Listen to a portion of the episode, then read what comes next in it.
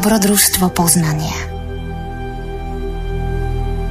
Spoznajme seba samých a spoznáme svet. Zapáľme v sebe obetavú vôľu a vyvedie nás ako zlatá niť z labyrintu neslobody.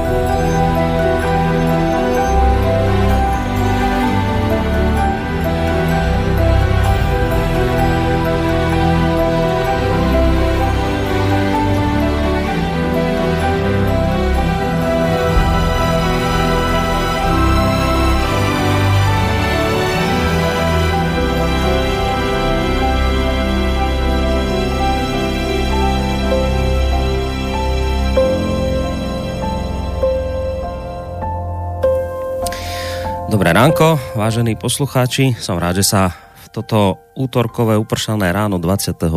mája opäť schádzame pri počúvaní relácie Ariadnina Niť, ktorá bude dnes tak trošku výnimočná v tom, že bude e, skutočne postavená do významnej miery práve na vašich otázkach. Ale poďme pekne po poriadku. Najskôr mi dovolte jedno malé upresnenie, respektíve takú opravu z minulej relácie. Ja som vtedy pred tými dvoma týždňami citoval v úvode jeden článok z portálu Nie je to tak, ktorý niesol názov Zem ohrozujú ľudia, ktorí odmietajú veriť faktom. No a písalo sa v ňom o tom, že vedci mali objaviť nový druh človeka, ktorý odmieta fakty a tak ohrozuje schopnosť planéty Zem udržať na nej život. Malo ísť o štúdiu, ktorú údajne spracovala univerzita v Minnesote, pričom vyjadrovať sa mal k tejto záležitosti istý vedec Davis Lockson. Nakoniec sa ale ukázalo, že táto správa nie je pravdivá, skôr teda išlo akúsi satirickú správu s vymyslenou postavou veca, ktorý je odborník na úplne všetko. Asi niečo také ako Jara Zimmerman v Českej republike, takže tu treba uviesť veci na pravú mieru. Nešlo o pravdivú informáciu, ale o satíru, takže toľko gomilu z minulej e, relácie. No a posuňme sa teda k tomu nášmu dnešnému dielu ja by som vám rád v úvode tej dnešnej relácie priblížil jednu udalosť, ktorú som zažil tento týždeň. Ja som vám, bo vážení posluchači, svetkom v podstate takého malého zázraku, s ktorým by som sa rád s vami podelil práve v dnešnej relácii Ariadni na niť, pretože ono to vlastne mimoriadne súvisí s tým, o čom to už diskutujeme od marca tohto roka. My sme pred tými dvoma mesiacmi rozbiehali taký rozsiahlejší monotematicky zameraný seriál, v rámci ktorého hľadáme odpovede na otázku, čo je to vlastne pokrok. No a ako sa tak tými jednotlivými časťami prelúskavame k záveru, mimochodom práve dnes tento seriál uzavrieme, ako sa tak prelúskávame k podstate alebo k pointe toho, čo je to pokrok, tak zistujeme, alebo ako si už tušíme, že skutočným pokrokom, ktorý dokáže doslova hory prenášať, je pokrok mravný. Že etika a morálka je kľúčom k úspechu a k napredovaniu. Napokon už svojho času presne o tomto istom hovoril svetoznámy český podnikateľ Tomáš Baťa, keď tvrdil, že to, čo mu sme zvykli hovorievať hospodárska kríza, je len iné meno pre mravnú biedu. Mravná bieda je príčina, hospodársky úpadok je následok. A pokračoval v tom svojom slávnom výroku, že v našej krajine je mnoho ľudí, ktorí sa domnievajú, že hospodársky úpadok je možné sanovať peniazmi. Bojím sa dôsledku tohto omilu. V postavení, v ktorom sa nachádzame, nepotrebujeme žiadne geniálne obraty a kombinácie. Potrebujeme mravné stanoviska k ľuďom, k práci, k verejnému majetku nepodporovať bankrotárov, nerobiť dlhy, nevyhadzovať hodnoty za nič, nevydierať pracujúcich, robiť to, čo nás pozdvihlo z povojnovej biedy, pracovať a šetriť, urobiť prácu a šetrenie výnosnejšie, žiadúcejšie a čestnejšie, než leňošenie a mrhanie.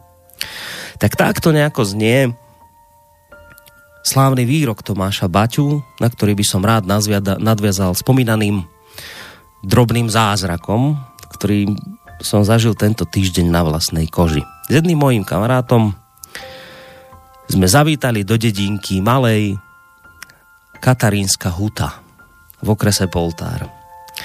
To je región, ktorý bol svojho času preslávený výrobou skla, lenže potom po páde socializmu skončila jedna skláreň po druhej.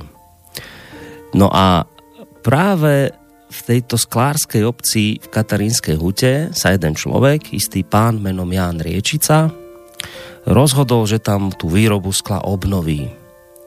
A naozaj obnovil. Keď sme tam prišli, privítal nás človek, o ktorom by ste si mysleli, že je vrátnik, bol pracovne oblečený a sedel na vrátnici na takom starom, roztrhanom kresle. Mimochodom, na prvý pohľad dobrý človek, to ste mu videli z črt tváre. No a on vám tak sedí skromne na tej vrátnici a vy nakoniec zistíte, že sa zhovárate so spolumajiteľom fabriky. Ono je to vlastne zábavné, pretože keď tam príde napríklad nejaký uchádzač o zamestnanie, tak príde na vrátnicu s tým, že či by sa mohol objednať k pánovi riaditeľovi. A celý čas netuší, že sa vlastne s riaditeľom práve zhovára a že je vlastne na pracovnom pohovore na vrátnici. S riaditeľom, teda spolumajiteľom sklární, ktorý si dobrovoľne dal najnižší plat spomedzi všetkých približne 200 zamestnancov, ktorým dal prácu v regióne s obrovskou nezamestnanosťou. Pôvodne rozbiehal výrobu v, nedalekej, v nedalekom maďarskom meste Šalgotarian, lenže odtiaľ ho nejakým spôsobom vyštvali zamestnanci. No a on im to napokon oplatil tým, že týchto zamestnancov počase zamestnal u seba ešte za lepších pracovných a platových podmienok, než aké mali v Maďarsku. Teda za zlé sa im odmenil dobrým. Ale nechcel o tomto veľa hovoriť, lebo to vraj nestojí za reč. Prepich by ste u tohto človeka, u tohto majiteľa sklární v Katarínskej hute hľadali márne, lebo hovorí, že peniaze ho šťastným neurobili a nerobia že šťastie objavuje v tom, keď rozdáva, nie keď prijíma. Dnes zamestnáva množstvo Rómov, ktorí sú hrdí na to, že im dal prácu. Nikto nič nekradne. Ak totiž niekto niečo chce, tak si to jednoducho, dobre počujete, môže vziať. Stačí, že napíše na kus papiera, že si to skrátka zobral – v sklárniach sa týmto opatrením skončilo s krádežami. Nikto nič neberie. A nie len to, zamestnanci vedia, že ak niečo vezmú, alebo ak budú flákať svoju prácu, tak tým škodia v prvom rade sebe samým, pretože riaditeľ im na poradách často pripomína, že sklárne sú v skutočnosti ich a nie jeho. Pretože on by bez svojich zamestnancov vôbec nič neznamenal a nebol by ničím. Keď napríklad nejakému zamestnancovi dôjdu peniaze skôr, než príde výplata, tak si môže požičať bez akéhokoľvek úroku, aby prekonal ťažké obdobie. A dokonca, ak ide o zamestnanca, ktorý si svoju prácu plní poctivo, tak ide o požičku nenávratnú. Nemusí ju vôbec vracať. Niekto splatí požičku na splátky, iný naraz kto ako vládze. Sklárne, ako sme sa dozvedeli, na noc nezamykajú, lebo vraj netreba. Verili by ste tomu, vážení poslucháči? A to nie je všetko. Keď e, prídete do výrobnej haly tak tam uvidíte samých tvrdých chlapov, množstvo Rómov, ktorí s úsmevom podávajú ruku svojmu šéfovi, tľapkajú ho po pleci, srandujú v jeho prítomnosti. Proste vidíte, že ho majú radi, že si ho vážia a že je pre nich absolútne prirodzenou autoritou. Pritom všetci tí tvrdí chlapi plnia normy ISO viac ako prikazuje zákon. A viete prečo? Už preto, lebo majiteľ fabriky im vysvetlil, že životné prostredie je aj v ich absolútnom záujme, že je to ich priorita, pretože ak budú mať zdravé prostredie, v ktorom žijú a pracujú, tak budú zdraví aj oni. Najskôr ich to všetko v praxi naučil a keď to začali dobrovoľne plniť, až potom si to dali na papier do noriem.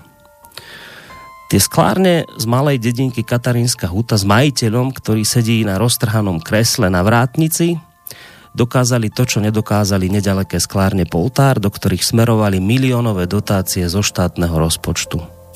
Kým v Poltári skončili všetky peniaze v akejsi záhadnej čiernej diere, do Katarínskej huty vrátili sklársku výrobu bez toho, aby ťahali peniaze od daňových poplatníkov alebo z eurofondov. Obchodných partnerov presvedčili poctivosťou a zákazníkov proste kvalitou. Dnes vyvážajú prvotriedne sklo do celého sveta. Išli sme okolo páliet, ktoré smerovali do Anglicka, Belgicka, Indie, do Kanady, do Talianska, Nemecka, Brazílie, Južnej Afriky, Vietnamu alebo do Japonska. Proste všetkými možnými smermi. A keď sme odtiaľ odchádzali, nabalený množstvom pohárov, ktoré sme dostali len tak do daru za to, že sme sa zastavili na kus reči, vtedy nám pán majiteľ sklárny povedal, že on skrátka robí všetko naopak, ako je to dnes zvykom. Bude to znieť ako kliše, ale postupne prišiel na to, že šťastným ho robí to, keď má šťastných ľudí okolo seba. Ak mi neveríte, choďte sa presvedčiť na vlastné oči.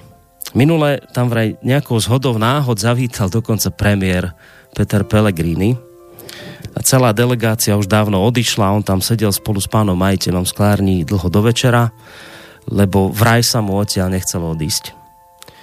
Choďte sa tam pozrieť, vážení poslucháči.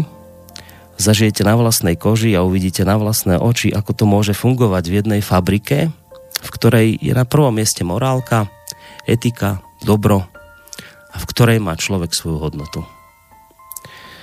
A práve o tento zážitok sa mi žiadalo podeliť sa s vami práve v záverečnej časti cyklu pod názvom Čo je to pokrok.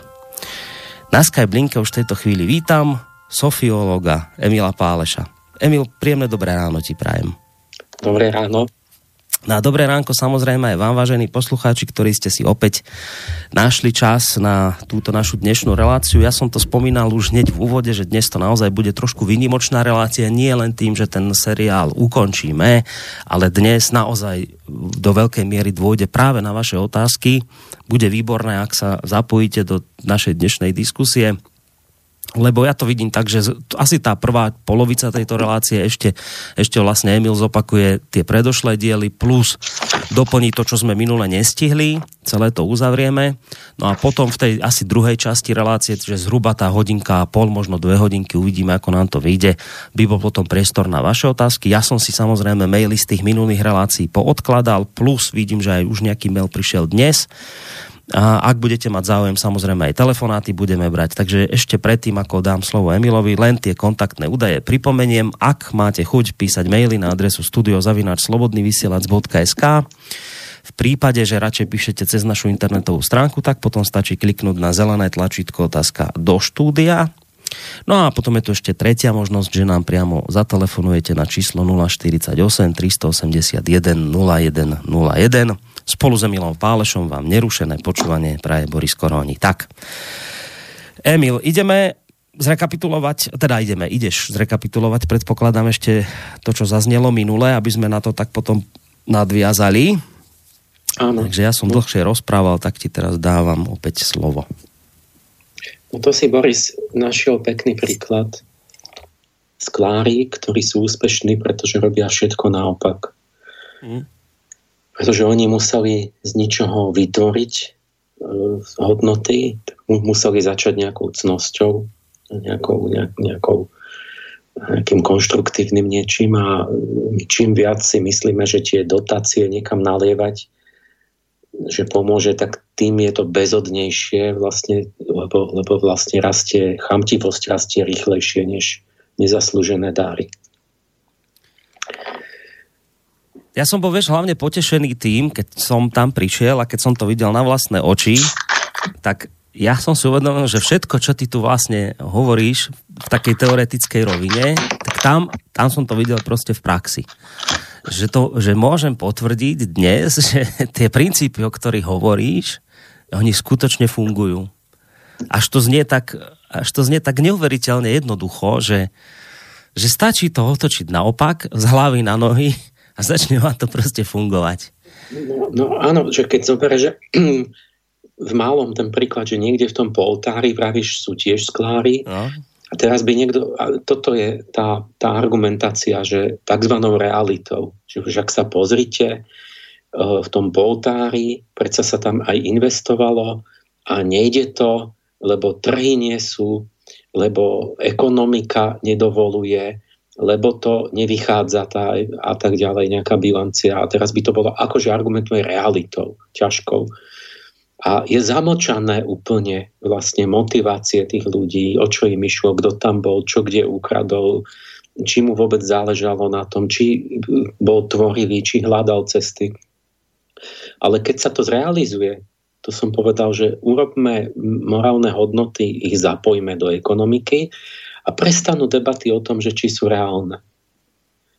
A, lebo zrazu vidíš tam fyzicky tú skláreň, ako funguje a vyváža do celého sveta mm. a musíš sa zamyslieť, že a čo je rozdiel? No rozdiel je v podstate v tých vnútorných postojoch tých ľudí a v, tej, v tých motivoch, hodnotách, cieľoch, vzťahoch. Mm. To je to, čo ja som navrhol, aby sme sa naučili robiť vo veľkom. Samozrejme, že v tej malej sklárni treba dodať, že je to krásne, ale že je to ľahšie predsa len. A že iné ťažkosti vzniknú, keby sme chceli premeniť takto celé Slovensko alebo celú Európsku úniu, lebo to je obrovský zložitý nejaký systém, kde, kde sú milióny ľudí a kde je napríklad iné veci, aj keby to bolo zlatníctvo, no tak by to nemohli nechať asi nezamknuté zatiaľ. lebo to by, to by sa oplatilo, aby niekto z úplne inej dediny si v noci došiel nabrať sme nejaké šperky. Ale v princípe proste my by sme mali ísť týmto smerom. A ja to bol ten môj návrh, že východná Európa by mala ísť touto cestou, že objaviť tú, tú vnútornú psychologickú, mravnú intenzifikáciu práce, a že to extrovertné rozmýšľanie to je typické pre západ. Tak pre, prejdem tú minulú reláciu, nech si to pripomenieme a mm. robíme takú, taký, takú korunku tomu celému. My sme minule hovorili o tom, že ten Korbačovov Brain Trust ten, jak sa to povie, myš, myšlienkový think tank, že ako sa stretol v tom hoteli Fairmont, že oni pre, sa obávali predpovede, že 80% ľudí bude nezamestnaných a bude sa zabávať. A že to sa teda nenaplnilo. A ja ale hovorím, že, že ľudia dajme pozor, lebo ono sa to naplnilo vlastne tak, že síce sa zdá, že stále pracujeme a že nezamestnaných je len 10%, ale v skutočnosti 80% ľudí už robí zbytočné veci, neplodné veci a že my naozaj sme vlastne nezamestnaní a že táto časť ľudí nám nejakým spôsobom upadá, pokiaľ nemá nejakú vlastnú duchovnú iniciatívu.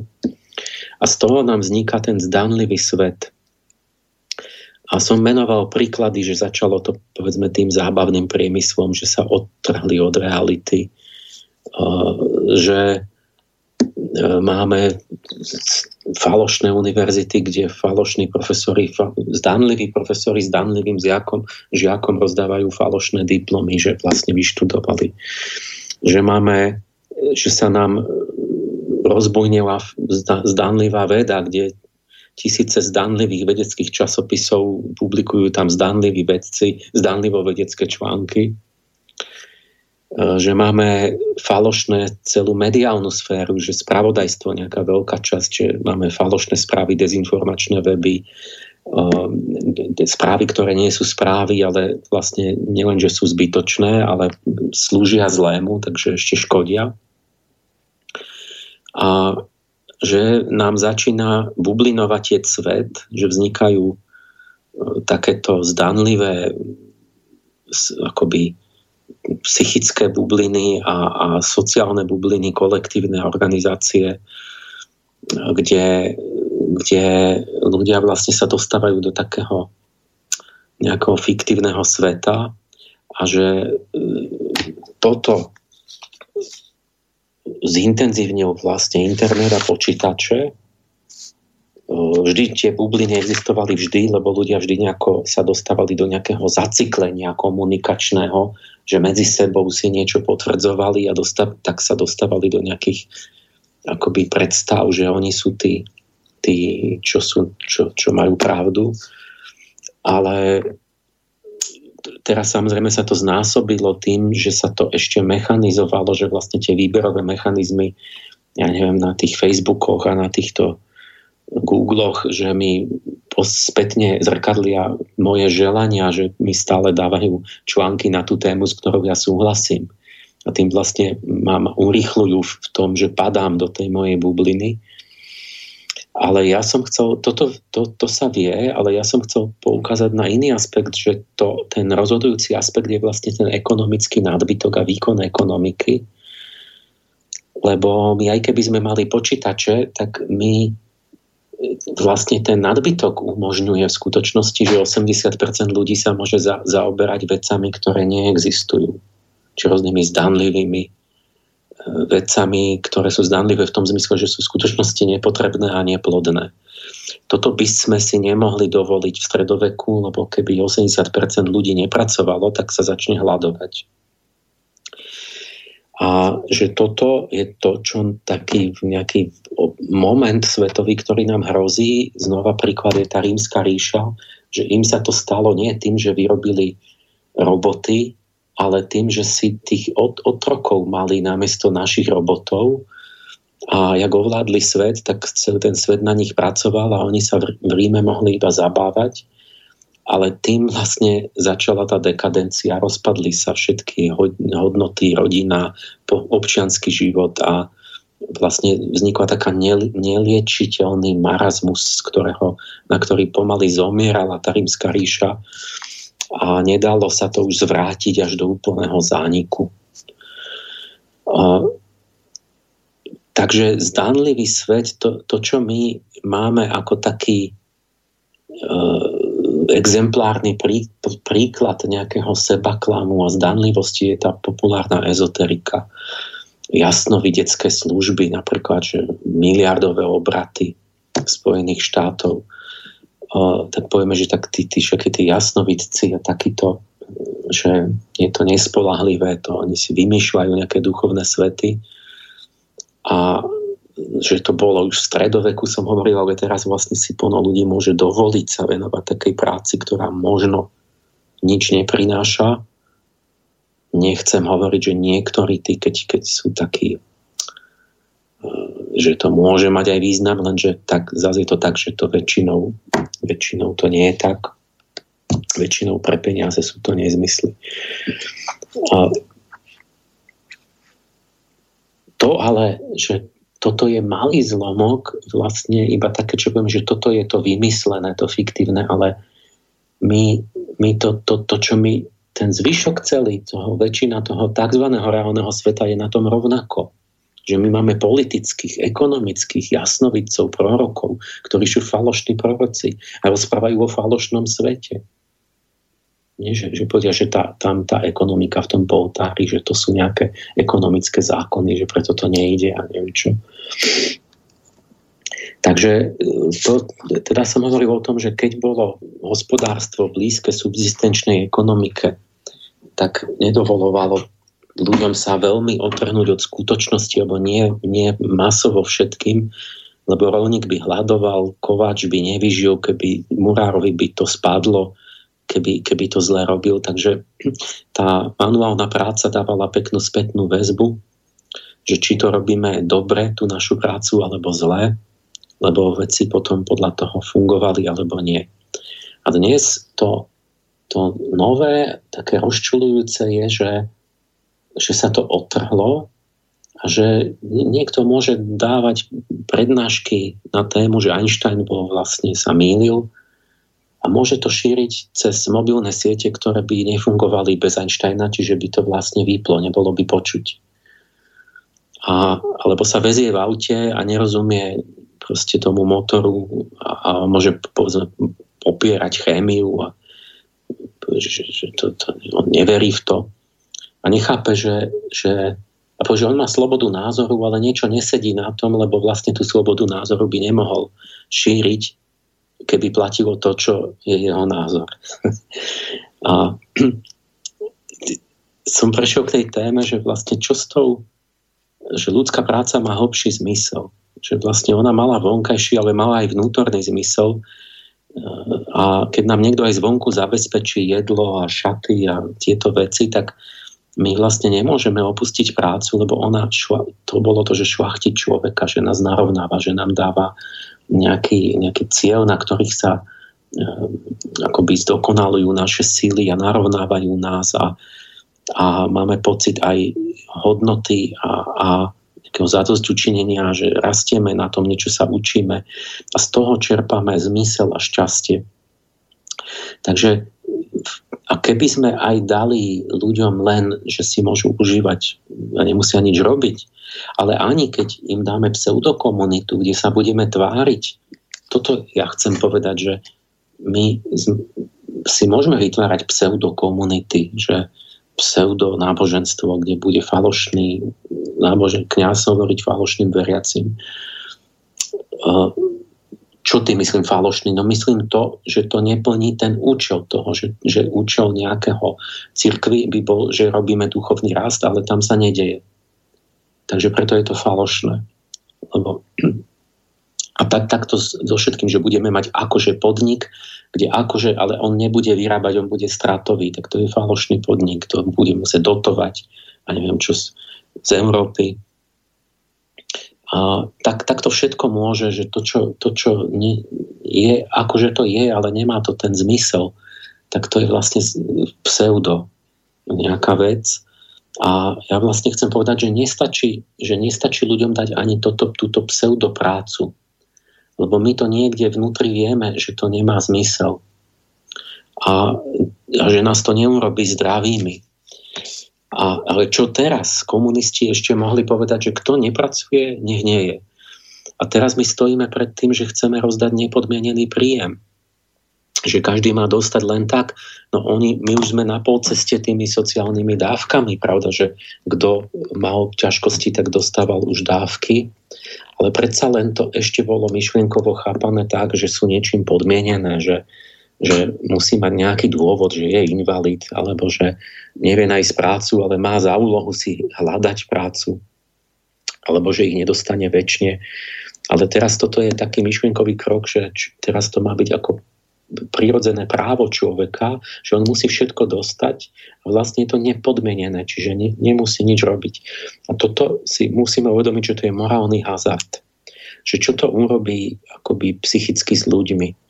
S tým, kto si dáva vlastné ciele, vravím, neurobí to s ním nič. Ten bude robiť to, čo doteraz. Lenže to, to je málo ľudí v skutočnosti. Väčšina ľudí je na tom cukri a biči ešte stále, to je proste stupeň určitého duchovného vývoja. Akože nech sa ľudia nehnevajú, ale existujú stupne duchovného vývoja, prepačte, nie sme všetci na rovnakom stupni, môžeme byť, ale nie sme. Proste tie, tie existuje povedzme hierarchia morálnej motivácie, napríklad Kohlbergova, že dieťa robí niečo, aby sa rodičia nehnevali, ale niekto na vyššom stupni sa motivuje sám, dokonca až tak, že chce byť morálny, aj keď ho za to, povedzme, potrestajú. A s týmito ľuďmi týmto hrozí, že oni upadnú do, nejakého, do nejakej formy buď úplného zahálania, alebo že sa dostanú ešte pravdepodobnejšie do nejakého toho pseudo zdanlivo skutočného sveta, kde budú akože hrať, že študujú, že pracujú, že sú užitoční a tak. A bude to vlastne iba taká hra na skutočný svet. Čo, jak, čiže čo s tým? Čo máme teraz robiť? Že jak, hm, ako to vôbec zistíme, či sme v tom reálnom svete, lebo v tom, v tom prírodno-hmotnom tam nám tie fyzikálne zákony dávali jasnú spätnú väzbu, že keď tá katedrála spadla, to znamená, že som zle vypočítal tie oblúky a celú prácu znovu robiť, tak to, to je do, dobré poučenie. A čo bude teraz poučenie? Čo bude spätná väzba? Jak zistím, či som v pravde alebo v nejakých seba klamoch? Lajkovanie na, na Facebooku? Že viac lajkov znamená, že, že ja mám pravdu? Do tohoto sa dostávame, že vlastne my zamieňame to lajkovanie za skutočnú pravdu, užitočnosť a zmysluplnosť začína to byť taká intersubjektívna realita, že keď ja mám veľa lajkov, ja naozaj mám peniaze a tie peniaze potom sa fyzicky objavia na účte. že to je reálne. Ale to je bublina, ktorá musí raz prasknúť. Tak čo, čo máme teda robiť? No a moja odpoveď je, že keďže človek musí mať vždy skutočnú prácu, ale hmotne sme dospeli do bodu, kde sa, sa odputávame, že 10 pár percent ľudí zabezpečí tie hmotné potreby obživy, tak my si musíme nájsť prácu inde. A teraz ale nemyslím na inej planete, čo by tiež mohlo byť, ale to ešte nebude tak hneď. A, ale vnútri, to sú tie iné planéty, iné, iné roviny skutočnosti, že my musíme nájsť duchovný svet, tam, tam skutočnú duchovnú prácu, ktorá znova nám dá výzvy a, a, a, a úlohy a, a spätné nejaké kritériá, že či robíme alebo nerobíme pokrok.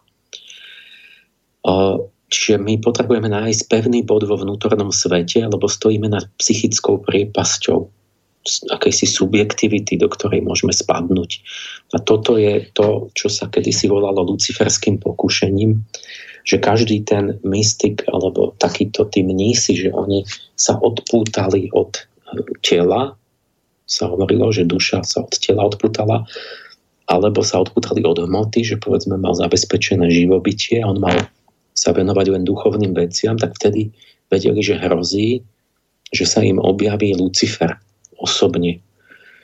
A mm, lebo sa dostávajú vlastne iba do toho psychického sveta a strácajú tie spätné opory eh, toho, toho, toho tlaku vlastne nejakého existenčného a hrozí im, že sa dostanú do nejakých možno pekne vyzerajúcich, farbistých svetov, ale fiktívnych, eh, kde si budú žiť nejakej takej svojej mentálnej bubline a môže im tam byť príjemne, ale vlastne budú v takej virtuálnej realite. Čo je ten vnútorný duch, ten, tá, ten bod opory? A toto je ten môj kľúčový bod, že na to potrebujeme tu to duchovné poznanie, že vnútornou oporou duše je duch, ale duch nie je duša a my to máme všetko zmetené v, jednom, v jednej kope.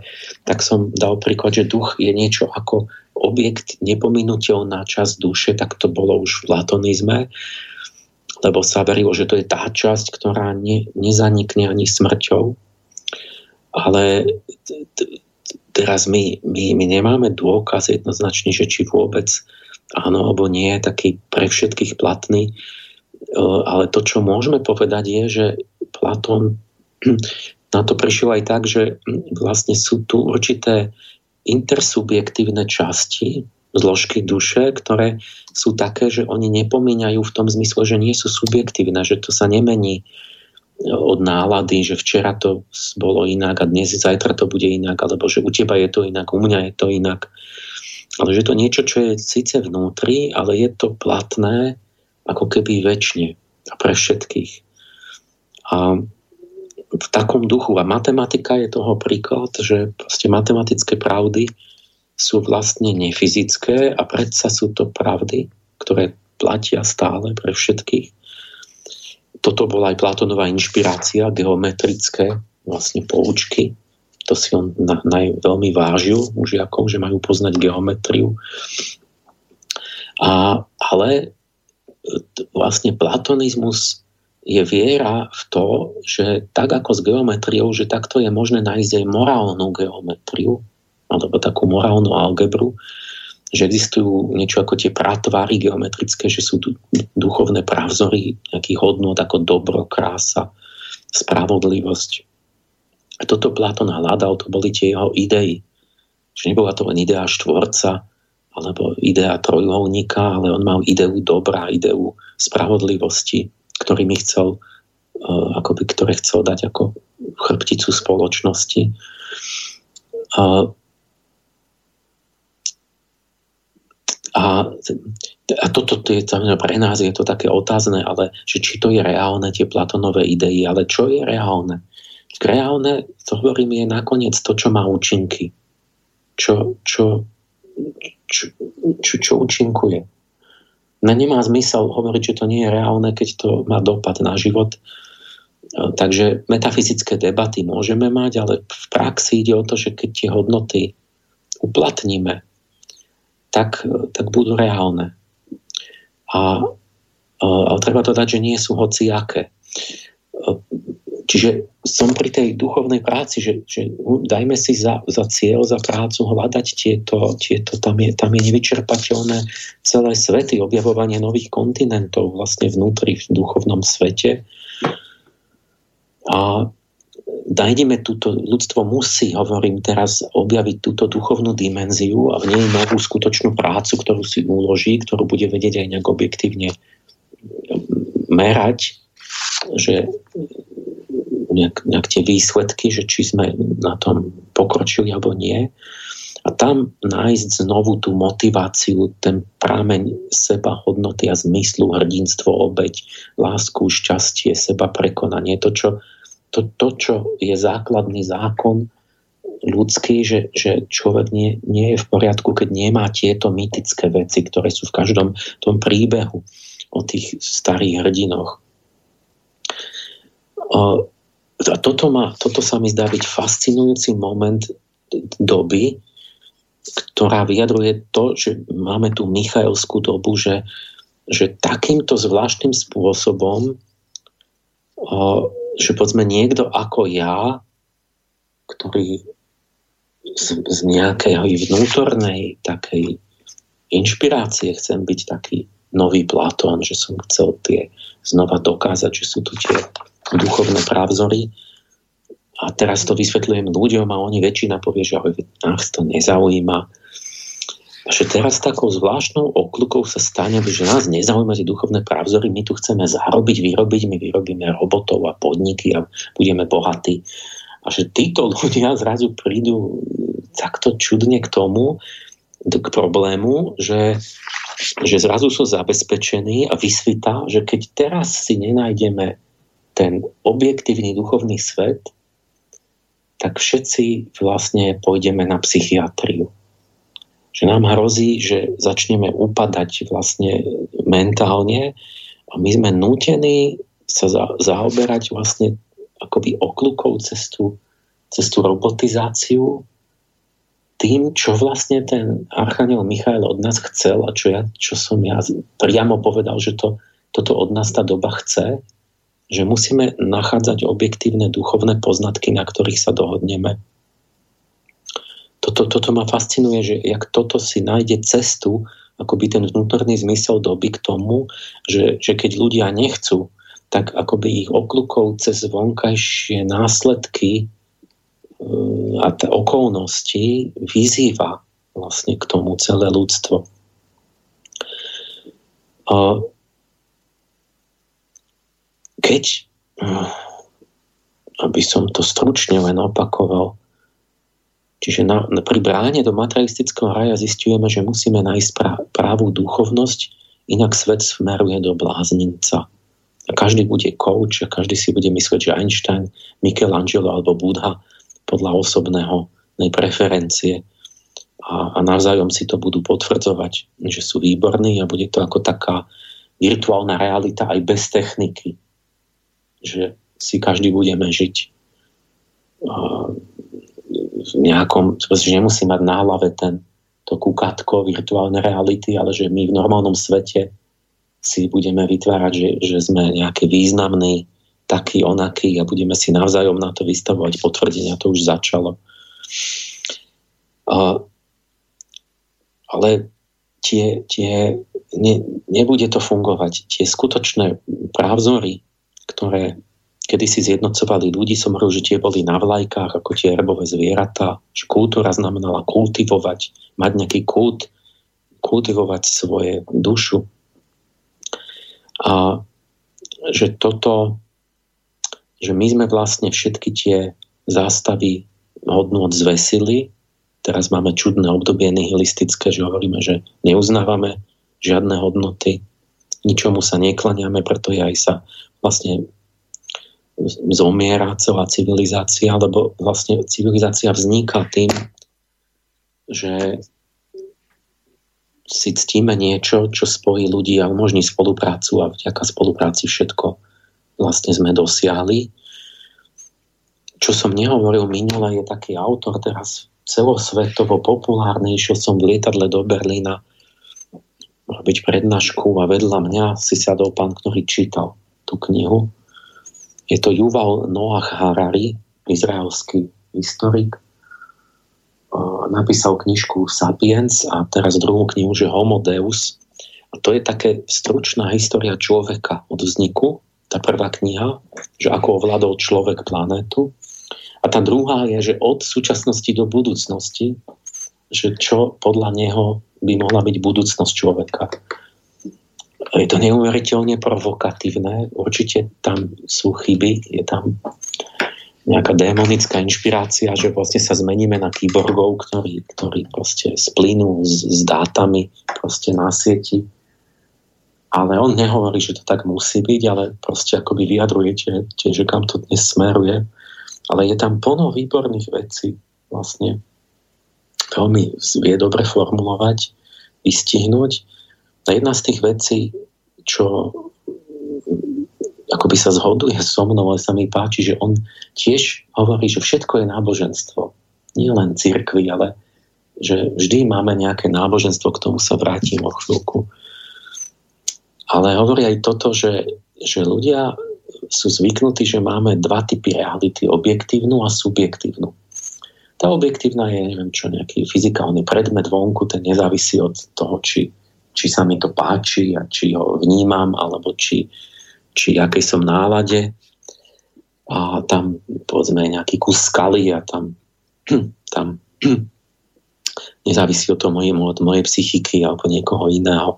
No subjektívny svet je akoby individuálny psychický svet, že ja môžem si niečo myslieť a ty niečo iné a ja môžem sa z toho tešiť a ty môžeš mať opačný nejaký pocit z toho. Ale že on hovorí, že zabúdajú, že sú tri typy reality a tá tretia to je intersubjektívna a, a že tá je taká významná minimálne ako tie dve, lebo že tie najdôležitejšie veci v histórii sú práve založené na tej intersubjektívnej realite.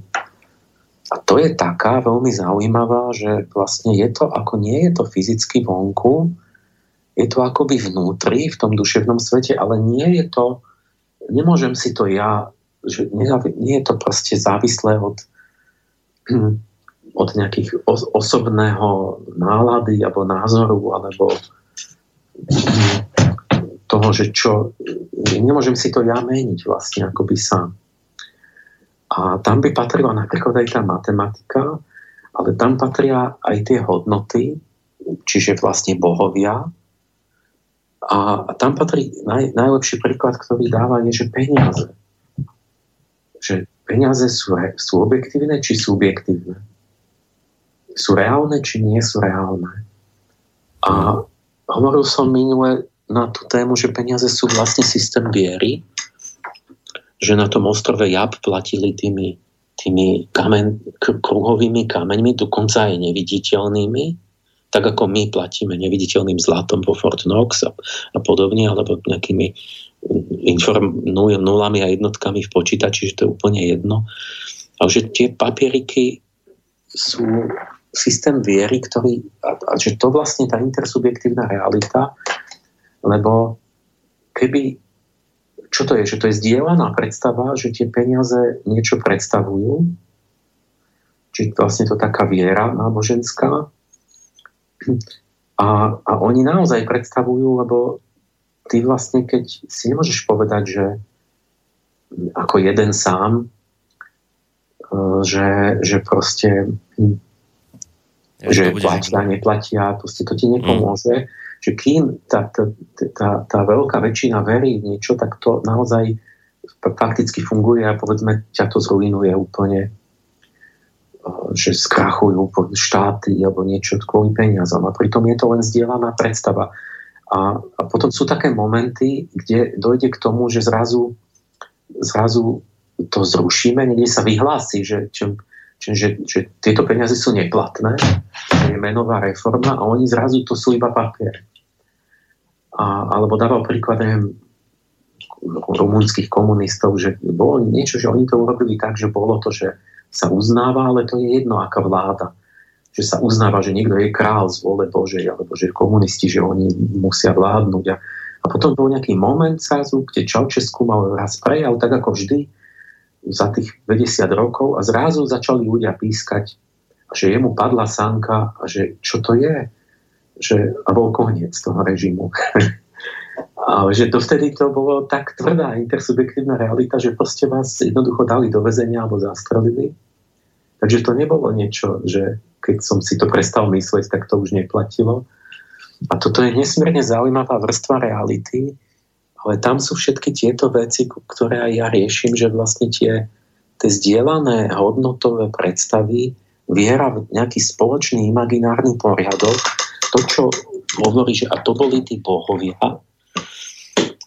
hoci nehovoríme, že za tým není niečo viac, ten Harari to hovorí iba tak, že to je iba, že sa ako ľudia na niečom kvázi dohodli. Ale ja hovorím k tomu samozrejme ešte niečo iné, že sa nemôžeme dohodnúť na hocičom, lebo za tým je nejaká hlbšia realita. Ale, ale v tom prvom pláne je to tak, že a ten Harari dobre ukazuje, že on, on totiž rieši otázku, že čo urobilo ľuď, ľudstvo výnimočné, že sme sa nad tie zvieratá postavili a že sme ovládli planetu úplne suverenne a zamýšľa sa, čo to je. A sú rôzne na to tie hypotézy, že schopnosť myslieť a, a tak. Ale on hovorí, že ale nie, že zistuje sa, že ešte tak samozrejme zvieratá majú nejakú tiež takú v malom schopnosť dokonca riešiť myšlienkovo problémy, aj počítať alebo nejaké takéto veci ale on tam proste dojde k záveru, že vlastne nie je to ani to, čo sa hovorilo, ale že pri dnešnom pohľade, tom výskume celej tej histórie sa ukazuje, že to, to iné, to, čo nás dalo nad zvieratá, čo nám dalo tú ako takmer, už hovorí, že bude mať božskú moc, lebo, lebo to, preto tá druhá kniha sa volá Človek Boh, lebo vlastne to, čo sa kedysi pripisovalo tým greckým bohom, povedzme, že mohol robiť blesk, alebo že neviem, že, že, že stvoril úrodu, že niečo vyrástlo zrazu, alebo také, že my, my všetky tie schopnosti teraz máme, alebo mnohé z nich, ako vďaka poznaniu technologickému, a, ale že jak sme k tomu došli a, a, a uzaviera, že, keby, že to je schopnosť spolupracovať, spolupracovať vo veľkých skupinách, lebo aj opice spolupracujú, ale sú schopné iba v malých osobných vzťahoch, že nejaká hrstka opic na základe určitého systému, a, ale že ľudstvo zač- vlastne sa vydalo na túto cestu tým, že začala byť schopnosť spolupracovať po tisíckach, po miliónoch. A tým pádom deoba práce, tým pádom vlastne zrazu úplne in, iný, iné smerovanie histórie, že toto je vlastne v tej schopnosti mať tú intersubjektívnu realitu a predstaviť si určité abstraktné hodnoty a imaginárny poriadok, že ja s úplným cudzincom, s ktorým som pokrvne nepr- nepríbuzný, čiže nie je to môj, môj, môj opičí brat, s ktorým som vyrastol, alebo nejaký bratranec, že dokážem s ním komunikovať a spolupracovať a dohodnúť sa na spoločnom cieli a držať sa toho, lebo čo? Lebo máme spoločnú zdieľanú intersubjektívnu realitu, ktorá začala tým, že to boli tí bohovia. A že toto, toto práve nie sú schopné tie zvieratá mať na vlajke tie, tie symboly tých, tých hodnot a na základe toho sa zorganizovať. Ale ďalej som rozprával o tom, už to tu tak len preskočím, že vlastne teraz sa to rozpadlo, že my ako neuznávame hodnoty, že to ale má nejaký význam, pochopme, že my ich ten duch doby od nás chce znovu objaviť tie hodnoty samostatnejšie než predtým, lebo predtým síce boli, ale to vyhlásil faraón, vyhlásil to veľkňaz a, a ostatní to mali posluchnúť viac menej. Oni to intuitívne akože chápali, ale, ale iba na nejakej úrovni. A keď chceme demokraciu, tak chceme mať jednotlivca, ktorý chápe, čiže dávame mu dôveru, ale k tej dôvere patrí to, že mu dávame aj úlohu, že on musí mať vlastnú iniciatívu. Poznať, že keď to má byť na ňom, no tak musí to robiť. Čiže, čiže demokracia predpokladá iniciatívu v mravnom poznaní a seba zdokonalení. Povinnosť občana, ja toto nehovorili v parlamente, že povinnosť občana je poznávať tie právzory mravnosti, lebo len tak môže byť slobodný. Len v tomto procese vzniká tá skutočná vnútorná sloboda, že hľadám tie pojmy ako česť a, a, a pravda a tá, tá skutočná a stávam sa slobodným a toto vlastne je duchovný šlachtic. To je definícia duchovného šlachtictva, že mám túto to duchovné zlato, čiže túto slneč, Michalskú silu, to, čo stelesňovali slneční hrdinovia a bohovia, že sa vnútorne oslobodzujem, pretože zápasím s drakom v mojom vnútri a tým pádom sa, som schopný sa prepracovať k tej schopnosti vnútornej rozoznať pravdu, viesť sám seba. A, a teda zase som dospel k tomu, že, že my sme akože zrušili e, ten, tú no, aristokraciu. Ale že všetko, za všetkým sú princípy, ktoré sú v hlbšom zmysle nemenné, že my môžeme zrušiť, máme demokraciu, lenže, lenže my zabudáme, že to je hlbší princíp, že, že to šlachtictvo musí zostať aj tak niekde vnútorne a že vlastne demokracia znamená len to, že nie zrušíme šlachtu, ale že každý má byť šlachta. Že každý je král, lebo každý rozhoduje, každý vládne. No, že tá hlbšia skutočnosť sa nie, to bolo len to, že to predtým bolo vyhradené elite a tí nešlachtici mali posluchnúť, lebo oni tomu nemohli rozumieť. A my teraz chceme, aby všetci, ale to, to, sme, to zabúdame hovoriť, že, že demokracia je možná len spolu s tým.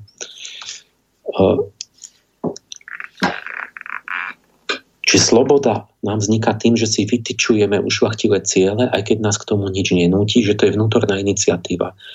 A keď ju nemáme, čo nemáme, tú iniciatívu, tak nemáme slobodu, návonok nám ju tiež vezmú, môže sa vyhlasovať slobodná ústava, ale vlastne to bude nejaká pseudo demokracia, kde budú nejaké oligarchie v podstate zastrašovať, podplácať, rozoštvávať, vládnuť a budú to zlé sily, ktoré nás spoja, aby sa spoločnosť nerozpadla, niekto sa, tak sa chopí a bude ale vládnuť v mene zla.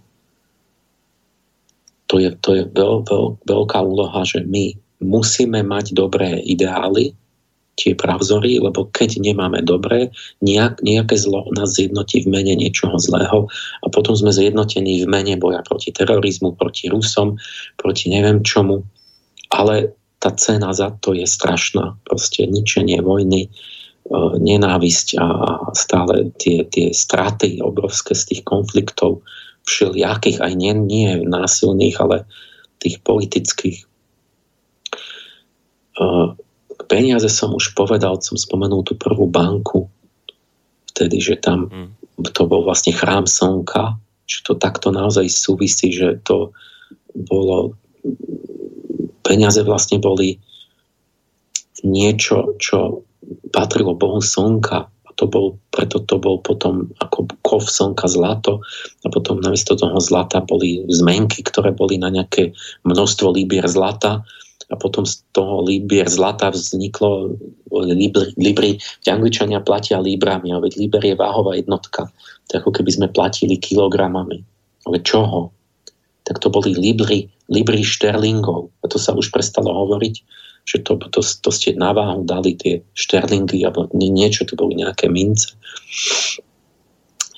A takže potom nakoniec papiere, namiesto papierových peňazí, potom tie počítačové a nakoniec vlastne vidíme, že vlastne je to iba, iba systém viery, že proste sa vyhlási, že toto sú peniaze. Ten, kto má moc, kto má úctu, tak povie, že toto, vyhlasujem, že toto je miliarda dolárov. A, a ty to síce, Boris, nemôžeš ani ja, ale keby sme mali úctu, tak to môžeme. Že stvoríme peniaze.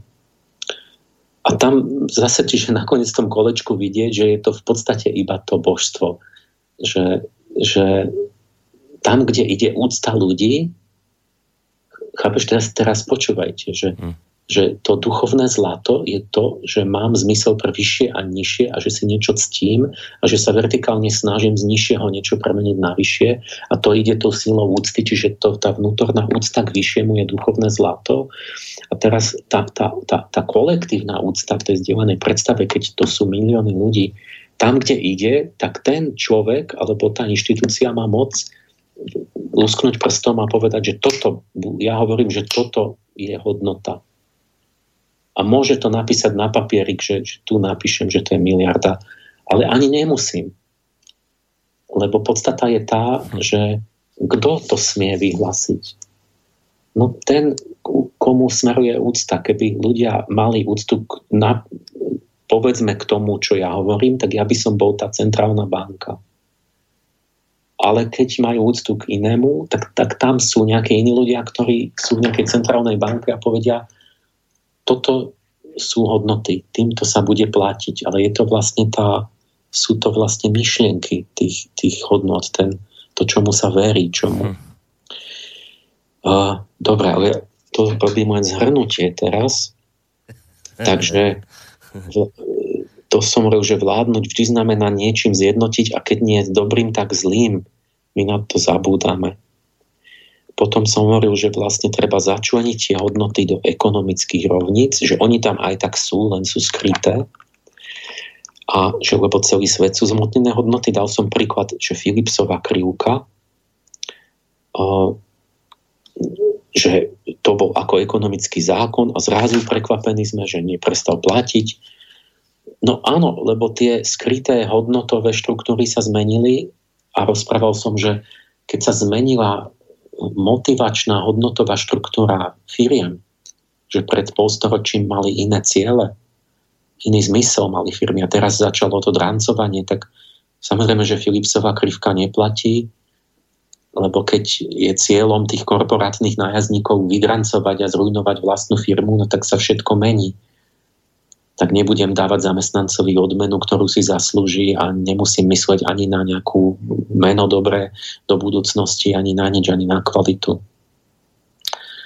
A, a tým nám vznik, vznik, začala bublinovať tieť ekonomika, že internetová bublina, hypotečná bublina a zrazu to prasknutie bubliny a to je tiež zdieľaná kolektívna predstava, ale v tomto prípade démon, že jak vznikla tá veľká kríza, že vlastne sa začali ľudia veriť v hodnoty, ktoré boli, neexistovali. Že ja vlastne som vsadil, kúpil som si nejakú ceninu, ktorá bola iba nejaký derivát a ona nebola na skutočnú hodnotu, že tam bol postavený dom. A že teda keď, keby dačo, tak tam stále stojí ten dom, ktorý mi kryje tú hodnotu. Nie, ona, bo to bol derivát na to, sa, sa, sáska, či ak sa to povie sa, po slovensky, na to, že, že budú stúpať peniaze, že, keď, že nie, niečo, že tá hodnota toho domu bude stúpať. Tak to v Amerike začalo. Že ja vlastne či, dostávam úroky z toho, že kúpim dom a že on bude mať dvojnásobnú hodnotu za 5 rokov a z toho si ja chcem dostať už teraz peniaze, ale to vlastne predpokladalo vieru, že ľudia budú stále zvyšovať hodnoty tých domov, že to pôjde do nekonečna, že, že ten dom bude mať, čo viem, 100 násobnú hodnotu za 50 rokov. A čo je ale blbosť, ale, ale tým, že to začalo tomu veriť veľa ľudí, tak to začalo vynašať reálne peniaze a potom tomu neodoláš a tiež si prisadíš a mm. tiež a tečú ti peniaze, ale vlastne je to pyramidová hra. Takže intersubjektívna sebaklamná realita, kde peniaze tečú, lenže niekde musí to prasknúť a tí poslední, ktorých bude najviac v tej pyramide na spodku, tak tí prídu o všetky peniaze. A to sa nám stalo. Ale však ja som v Sofii už v nejakom 6. 5. čísle písal o tých pyramidových hrách, že nerobme to, ešte keď to bolo len v malom a nedali si ľudia povedať. A tvária sa, že sú prekvapení. Ako keby im to nikto nebol povedal. No ale toto je démon, to je tá intersubjektivity, že vy keď vidíte, že na tom reálne bohatnú, tak sa tiež vás to vtiahne a myslíte si, že to nejako bude ešte, alebo stihnem to. Mm. Ale je informačná asymetria, že tí, ktorí ťahajú tie páčky, ktorí to e, iniciovali, tak tí vedia, že kedy to ide padnúť. Takže tí vystúpili, tí, jak som to mal, že korporátni psychopati vystúpili z potápajúcej sa lode s, s vrecami peňazí včas. Povedeli, že kedy už sa to potápa a dlhy prenechali nám, daňovým poplatníkom. Lebo my vďaka informačnej asymetrii nevieme, čo sa deje a my sa do toho nastúpime do tej lode v tom, práve v tom okamihu, keď sa už potápa. Mm. Uh, takže nakoniec som sa pýtal, že čo si máme dať zmysluplne za cieľ. Preho zvyšovať, ešte vybičovať ten technický pokrok teraz ďalej. Alebo je to tak, že pri tej súčasnej nevyváženosti technický pokrok možno už len vytvára priestor pre ďalšie neduhy že pre ďalšie nejaké spoločenské alebo psychologické neduhy a že neprináša nič. Nakoniec možno, že už neprináša nič, alebo dokonca, že to je problém, že nás to, že upadáme kvôli tomu. Že, nám, že zavediem niečo a mám viac problémov, než keď som to nemal. Bo človek v určitých momentoch má z počítača dojem, že no, má, sme stáli v reštaurácii u Vietnamcov a a tam už mali to, že aby sa urychlilo tam už to platenie tým, že iba tam človek akoby dá ten, ten čip všetko sa hneď samo urobí a to malo urychliť, ale pretože to nefungovalo, tak to strašne spomalilo všetko. Takže ja, čo ja hovorím, že jednoznačne my sme zanedbali tú, tú jednu nohu stola, že, že keby sme investovali do mravného pokroku, tak máme oveľa väčšiu výnosnosť a preto sa nenaháňajme s tým technickým, ale vyvážme to. Treba rozvíjať proste abecedu korektného dialogu, exaktnú morálnu predstavivosť. Treba duchovne alfabetizovať, lebo máme, máme duchovnú negramotnosť. Boris, uvedom si, že v nejakom žalostnom stave sme máme duchovne negramotné obyvateľstvo, ako keď ľudia nevedeli písať a sa alfabetizovalo všade v tých rozvojových krajinách, tak tak to by bolo treba teraz aj u nás. Nejakých misionárov, ktorí by alfabetizovali, že duchovné ABC. A zapojme, hovoril som, že tí Číňania zapojili etiku do ekonomiky. reálny produkt na hlavu vzrástol 25 krát, odkedy som to ja navrhoval. Odtedy to zhruba oni urobili, zavili, že konfuciánska ekonomika a veľmi a naozaj to vážne berú, že to tam reálne funguje, že ten, ten všetci, celá spoločnosť má, má, má tie konfuciánske hodnoty uplatňovať pri, pri proste v podnikaní a to. A, samozrejme otázka je vďaka čomu, ako, ale už teraz tie ekonomy vidia, keď to vidia, že také to reálne, že to je šokujúce, že jak to, že my sa bavíme o percentách rastu a oni sa bavia o to, že či 10 alebo 20 krát bude, bude rast, že teda či to není tou konfuciánskou etikou práce. Už to vidno, že to je aj tým. A samozrejme v Číne oni to dosiahli aj tým, že tam nemajú ešte tú slobodu celkom, že tam je to proste, že keď sa ti to nepáči, tak si potrestaný. Takže to je ešte ten moment, ten stredoveký, že to sa ľahšie robí, keď niekto to nadiktuje, ale, ale my vlastne podľa mňa Západ stojíme pred tou veľkou úlohou, že keď nám dali túto úplnú svojvoľnú slobodu, že rob si čo chceš, že nie sme Číňan a že my musíme urobiť tú veľkolepú úlohu, že a vieme sa dohodnúť, keď nás nikto ne, s tým byčom mm. nenaháňa. No. Z hora nejaká, mm. nejaká strana komunistická. Takže my by sme mohli, a tvrdím, že by sa znásobilo, aj bohatstvo by rástlo, že by ekonomika lepšie rastla pri väčšom voľnom čase, len keby sme ale ten voľný čas využili na vlastný rast a nie na, zle, na nejaké neplodné úpadkové veci. A že vlastne verím v človeka, že má obrovský potenciál, ako keď niekde je hruda, nejaký kameň leží a môžete uvoľniť atomovú energiu z neho, čo, čo je jak slnko na Zemi, tak z ľudského vnútra sa dá uvoľniť obrovská energia, ktorá tam je skrytá, viazaná, v tej hmote sú to viazané tie, tie väzby. Atomové, viažu tú energiu a v spoločnosti neresti viažu obrovskú energiu, kde, kde je viazaná tým, že sa pohodcuje tými, tými vnútorne zbytočnými vecami. Mm.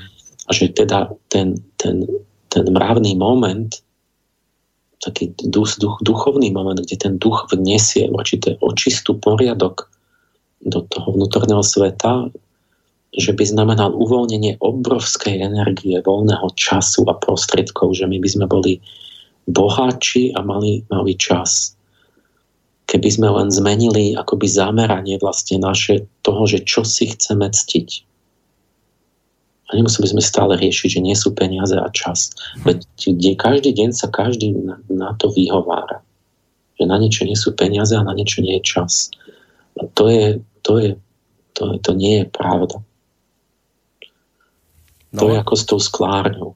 Čiže my to, čo potrebujeme, a to bol záver minulý, že absencia duchovnej vízie je svetový problém číslo jedna. Hmm. A to, a citujem z Barneyho správu pre amerického prezidenta, takú staršiu, hovorí, že teraz sme ľudia ako druh bez vízie. A to je náš skutočný problém, lebo my by sme všetko vedeli riešiť. My by sme vedeli riešiť nedostatok plynu, ropy, uhlia, jadrového paliva, ale chýbajú nám duchovné a citové energie, ktorých by muselo byť dosť na to, aby sa zmenili myslenie a životy tých 7 miliard ľudí, to citujem tú, tú správu. A Harari presne toto tiež rieši, že centrálny problém je, že čomu chceme veriť dnes, čo bude budúcnosť ľudstva, že my vlastne stojíme ako keby aj v tom sme kvázi božskí, že my si môžeme vytýčiť, ako keby, že ideme stvoriť sami seba do budúcnosti. A čo si máme vytýčiť, kam chceme smerovať? A prečo. A, a toto to, to je taká otázka, že sa človeku akoby má, sa mu točí hlava, že nad takým priepasťou takého prázdna, že my môžeme byť hoci čo, čo chceme a, a možno, že dokonca aj nám to nikto tu nad nami nestojí, že, že musíme a, a čo máme robiť teraz. A, ale to je to, že akú tú zdieľanú predstavu intersubjektívnu si chceme vytýčiť a to určí naprosto rozhodne o podobe budúcej Zemegule a možno aj nie len Zemegule. týmto sme minule skončili. No, ono sa to tak javí, že týmto vlastne bolo povedané všetko, ale úplne všetko ešte povedané nebolo. Nie je to už na dlhú debatu. Ja to tak vidím, že do tej pol, možno tri štvrte to ukončíme a potom naozaj dôjde na vaše otázky, ale keďže Emil vyše hodinu už teda rozprával, aj spolu samozrejme s tým mojím úvodom, tak e, dáme si hudobnú prestávku, po nej Emil dokončí tému a potom pôjdeme na vaše otázky.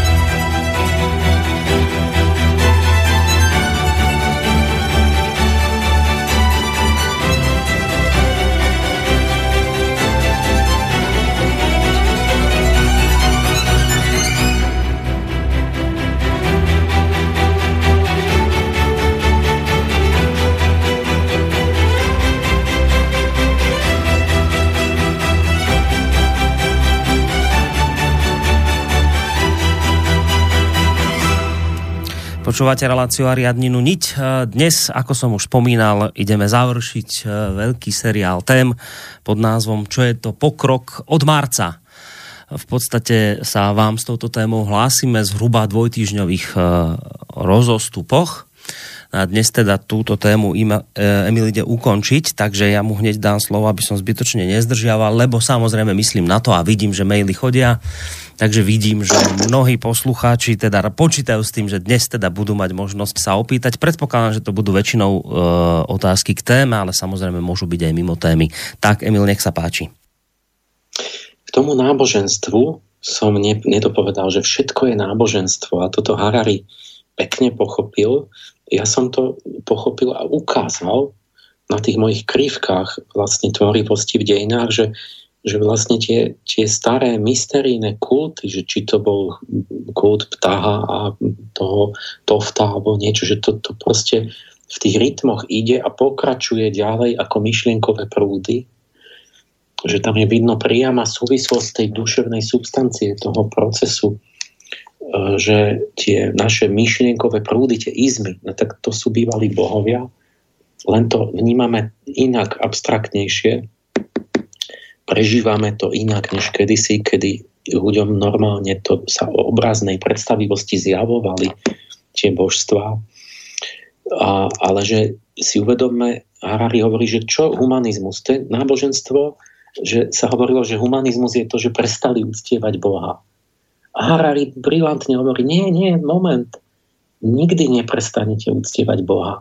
Humanizmus je len to, že tým Bohom je teraz človek sám že, že my uctievame seba, tú predstavu o človeku a že my sme bohovia, že my si myslíme, že môžeme, môžeme e, o byti a nebyti prírody a všetky, využívať všetky zvieratá, prostriedky a že, že máme určitú takú metafyzicko-politickú vieru, že, z ktorej odvádzame náš právny systém a, a, a tú, tú, to vyzdvihovanie že v človeku je nejaká posvetná iskra a preto on musí byť rešpektovaný a mať tie, tie ľudské práva a takto, že to, to všetko má nakoniec korene v nejakej druhu akoby takej mystickej viery. Uh, aj ten súčasný celá tá politická filozofia toho humanizmu. A toto skutočne tak je, treba si to uvedomiť, že aj, aj materializmus je náboženstvo, že, že atómy boli predmet viery. Veď v atómy sa verilo od Demokrita, ale Einstein až dal prvý fyzikálny dôkaz, že existuje niečo ako atómy v čase, keď už Rásford práve asi rok pred ním ukázal, že atómy neexistujú. Lebo vlastne nie sú to nedeliteľné čiastočky. Takže my e, vždy, keď, my, keď sa niekde tý, ruší náboženstvo, tak pozor, lebo to znamená, že skryto niekde vzniká nové náboženstvo. A je tá skupina tých militantných ateistov, tam je Daniel Dennett a, a spol. A ktorý, keď v Prahe boli, tak rozprával, že to je, náboženstvo je metla ľudstva, že to je to najväčšie zlo. A teraz samozrejme dáva všetky tie príklady toho tmárstva, ako to škodilo ľuďom. A ne, nedáva tie do, dobrú stránku, a že toto treba zrušiť, že celkom zrušiť. A že čo potom? No budeme sa riadiť rozumom, vedou a tak. A dáva, a samozrejme vymenuje všetky tie dobré stránky vedy, ale nie tie zlé. A, a tak toto je ilúzia, lebo on, on vlastne vôbec nechápe štruktúru človeka, tú, tú sofiológiu, že, že my máme racionálnu dimenziu, ale my máme aj intuitívnu dimenziu a s tým nič nenarobíš pokiaľ ne, nevymeníme mozgy ľuďom a všet, nepreme na tých kyborgov, tak e, potom možno, ale keď, kým človek je človekom, tak má intuitívnu dimenziu a vždy niečo verí, vždy sa rozhoduje pre nejaké hodnoty a vždy je tam tá iracionálna zložka a keď niekto povie, že my budeme iba rozumoví živočichovia, tak to je, to je podvod, lebo on vlastne sa tvári, že tá intuitívna dimenzia človeka neexistuje, ale ona tam je a ona aj tak bude ten človek v pozadí toho tých racionálnych procesov sa citovo nejak rozhodovať a bude to náboženstvo iba skryté. A bude ale dekadentné, lebo bude v tieni, že bude to nejaké hlúpe náboženstvo. E, čiže lepšie je mať náboženstvo pred očami, na svetle, mať ho vedome a kultivovať ho vedome lepšie je mať, aj by som dokonca povedal, že lepšie je mať církev, než sa tváriť, že my sme bez náboženstva. Lebo v skutočnosti nás budú skryto poháňať z podvedomia určité impulzy de facto náboženské, ale my ani ich nebudeme mať pod kontrolou a nebudeme o tom vedieť. To, to, o tom je celá tá moja práca.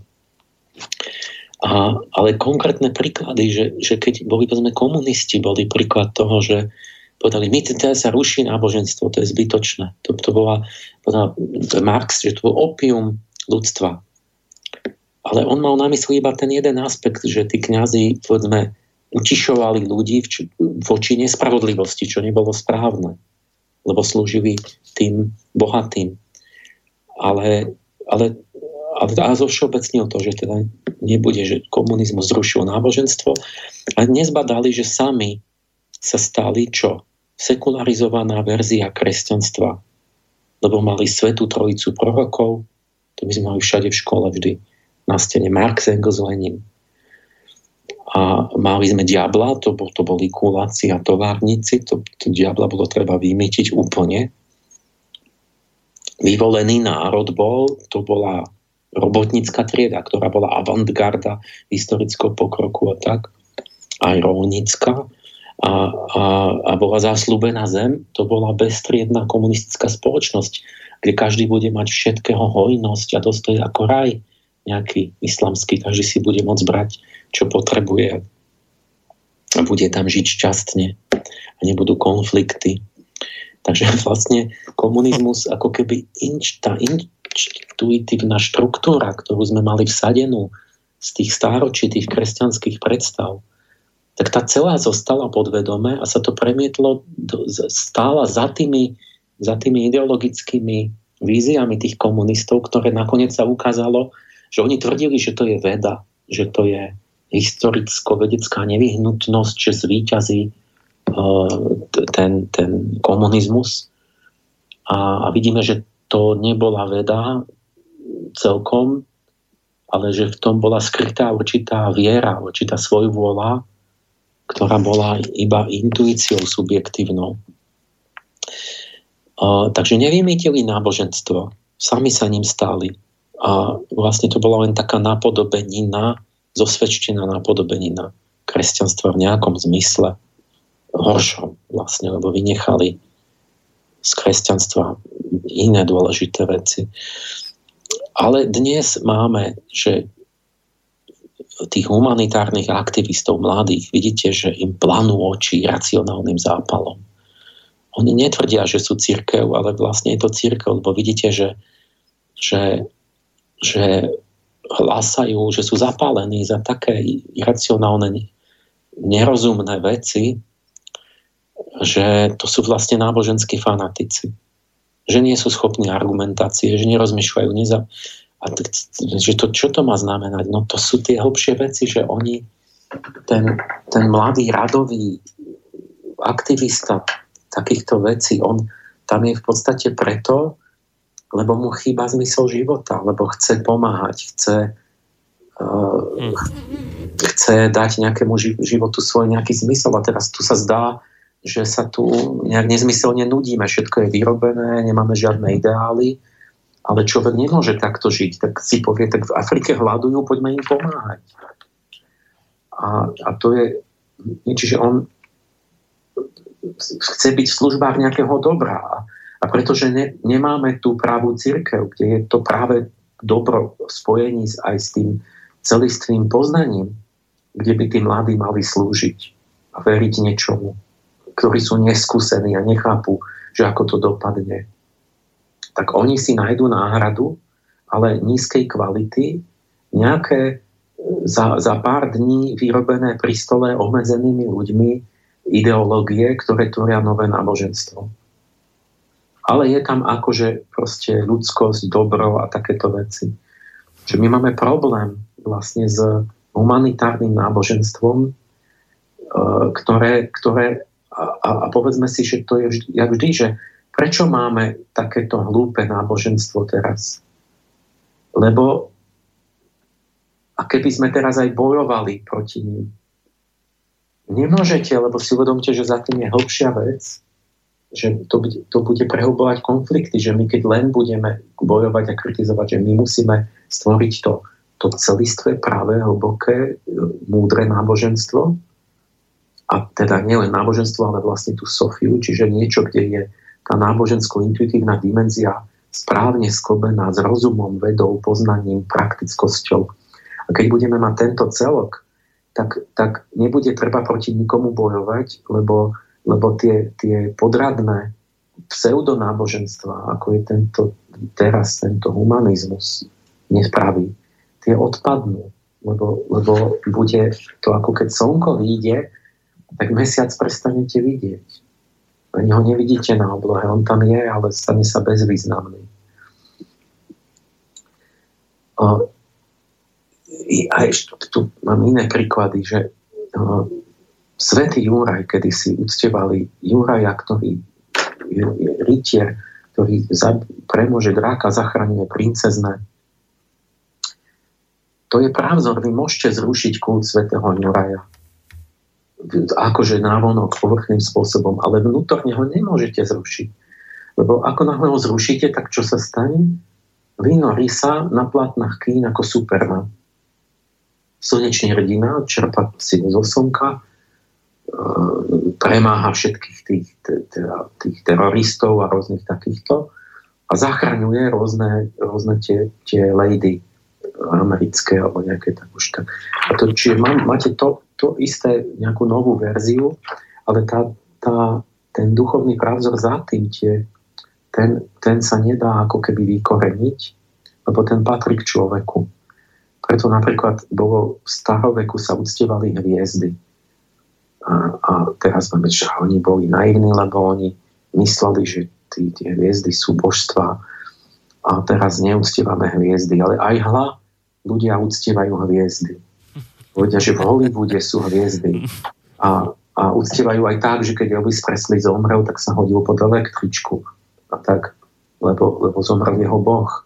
A, čiže my stále uctievame hviezdy v nejakom takom zmysle, že čiže vnútorne tam niečo je, tá sila uctievania a to, že musíme mať nejaké hviezdy, to sa nedá zmeniť. No a teraz celá tá moja esej vlastne je o tomto, preto som to nazval, že novoelejská psychológia ekonomiky, že takto je to so všetkým, že, že navonok sa veci menia, ale za nimi sú vnú, nejaké vnútorné veci, ktoré sú akoby duchu, duchovné konštanty, ktoré nemôžu vzniknúť ani zaniknúť, len, len akoby sa prevtelujú. Čiže preznikajú šaty, menia podobu vonkajšiu, ale vnútri sú to stále tie isté bytosti. A tým, toto sa znova k tomu vrátim, že prečo novo elejská, lebo som si vzal inšpiráciu, alebo som to prirovnal, alebo, alebo lepšie povedané, že mňa inšpiruje rovnaká akoby inšpirácia ako tých gréckých filozofov z mestečka Elea, to je niekde v južnom Taliansku, bolo, a ktorí mali takú, taký pohľad na svet, že oni tvrdili, že neexistuje zmena. Čo evidentne sa zdá, že to je nepravdivé. Uh, lebo hovorili, že nič, že zmena neexistuje len zdaný, ale, ale nepravdivé. Oni, oni samozrejme uznávali, že, že tu je plno zmien, ale oni hovorili, ale to sú iba zdanlivé. Že keď vidíme tu, všetko sa mení, všetko plíne, takže áno, ale to, to, ale to je nepodstatné, lebo to je vlastne iba zdanie. Ale za tým niekde je nejaká podstatná skutočnosť, ktorá je nejaká duchovná, myšlienková, napríklad niečo ako, keď poviem nejakú geometrický zákon. A to sa nemení a to je jediné, čo je tá práve skutočné a to vlastne nepodlieha vôbec žiadnej zmene. A čiže tí eleáti vlastne len akoby, oni sa len akoby citovo zdôraznili a sa priklonili k tomu, k tej nemennej stránke a duchovnej a, a vnútornej stránke skutočnosti. Zatiaľ, čo Herakleitos dával prednosť tomu zmyslovo vonkajšiemu a preto on všetko sa mení, všetko plynie. Nič nemôže zostať ani v jednom okamihu rovnaké, ako bolo pred chvíľou, a preto nevstúpiš do tej istej rieky dvakrát. Čiže oni vyzdvihovali len dve tú, tú zmyslovo vonkajšiu a tú duchovno vnútornú nejakú skutočnosť. A obidve sú pravda, ale uvedomme si to, že my sme teraz moc Heraklejtovci. A nám sa zdá, že robíme vonkajší pokrok, ale to je tá zdánlivá zmena. A musíme byť trochu viac aj eleáti a uvedomiť si, že, že tu sú akési skutočnosti, že, ktoré sa tak či tak nemenia, aj keď návonok im dáme inú podobu, že to je niečo podstatné.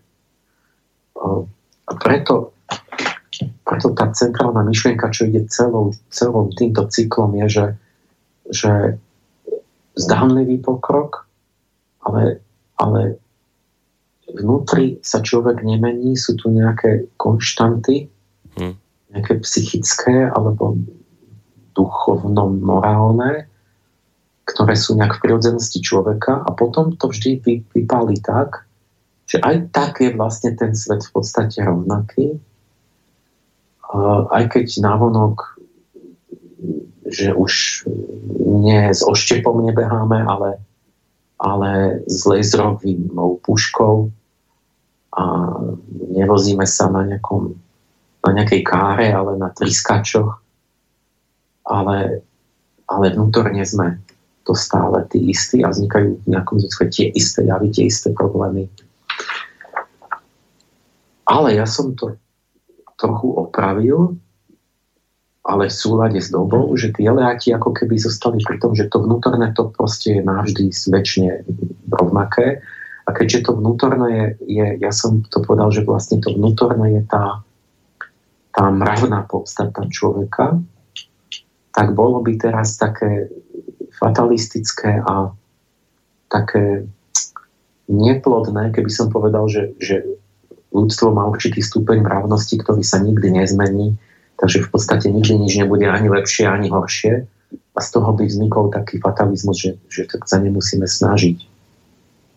Čiže ja musím tých elátov poopraviť, rozšíriť, že, že vlastne práve o to ide, že ten, ten, ten, ten, že ten že človek môže robiť ten právny pokrok, že v tom je zmysel dejín a že potom naozaj sú tie veci lepšie, že sa dostávame ďalej a to je ten skutočný pokrok.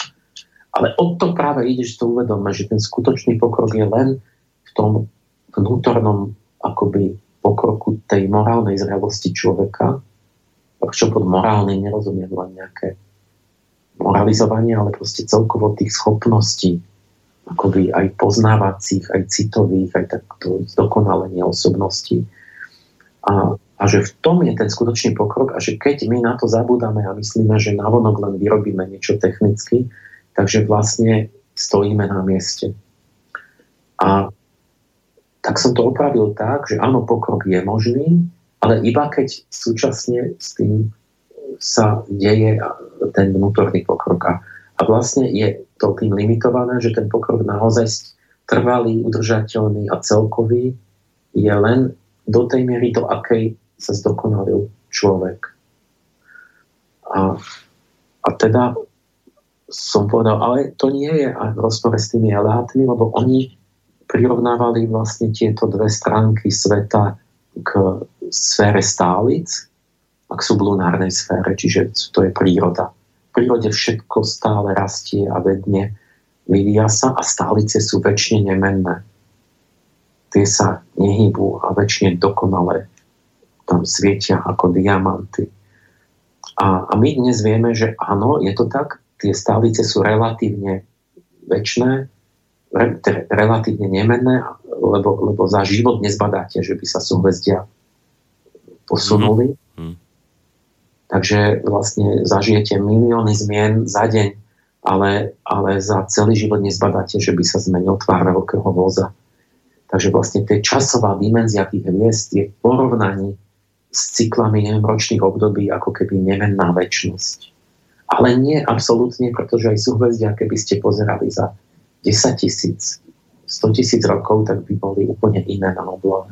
Lebo hviezdy majú vlastný pohyb takto aj my povieme, zoberieme tú analogiu, že, že vlastne navonok sa veľa deje, stále sa mení a teraz to je, to je každý deň niečo iné a bežia informácie, ale že upokojme sa, tu je nejaký pohyb vnútorný, ten skutočný vývoj, ktorý súvisí s, akoby s tým právnym zdokonalením človeka a že tento vývoj sa deje v inej, pomalšej, pokojnejšej časovej dimenzii a vlastne bez neho aj tak to vonkajšie nemôže nikam dôjsť. E, takže je vývoj, ale je relatívne akoby to taká, taká hlbšia vrstva reality, ktorá je pomaly sa mení. Vidíme, že nám to trvá stáročia a tisícročia, než nejaký národ sa posunie niekam a dovtedy sa mu stále opakujú podobné osudy, jak, jak napríklad nám Slovanom tým, že sme vždy v nejakom otroctve. Aj keď teraz sme už v takom,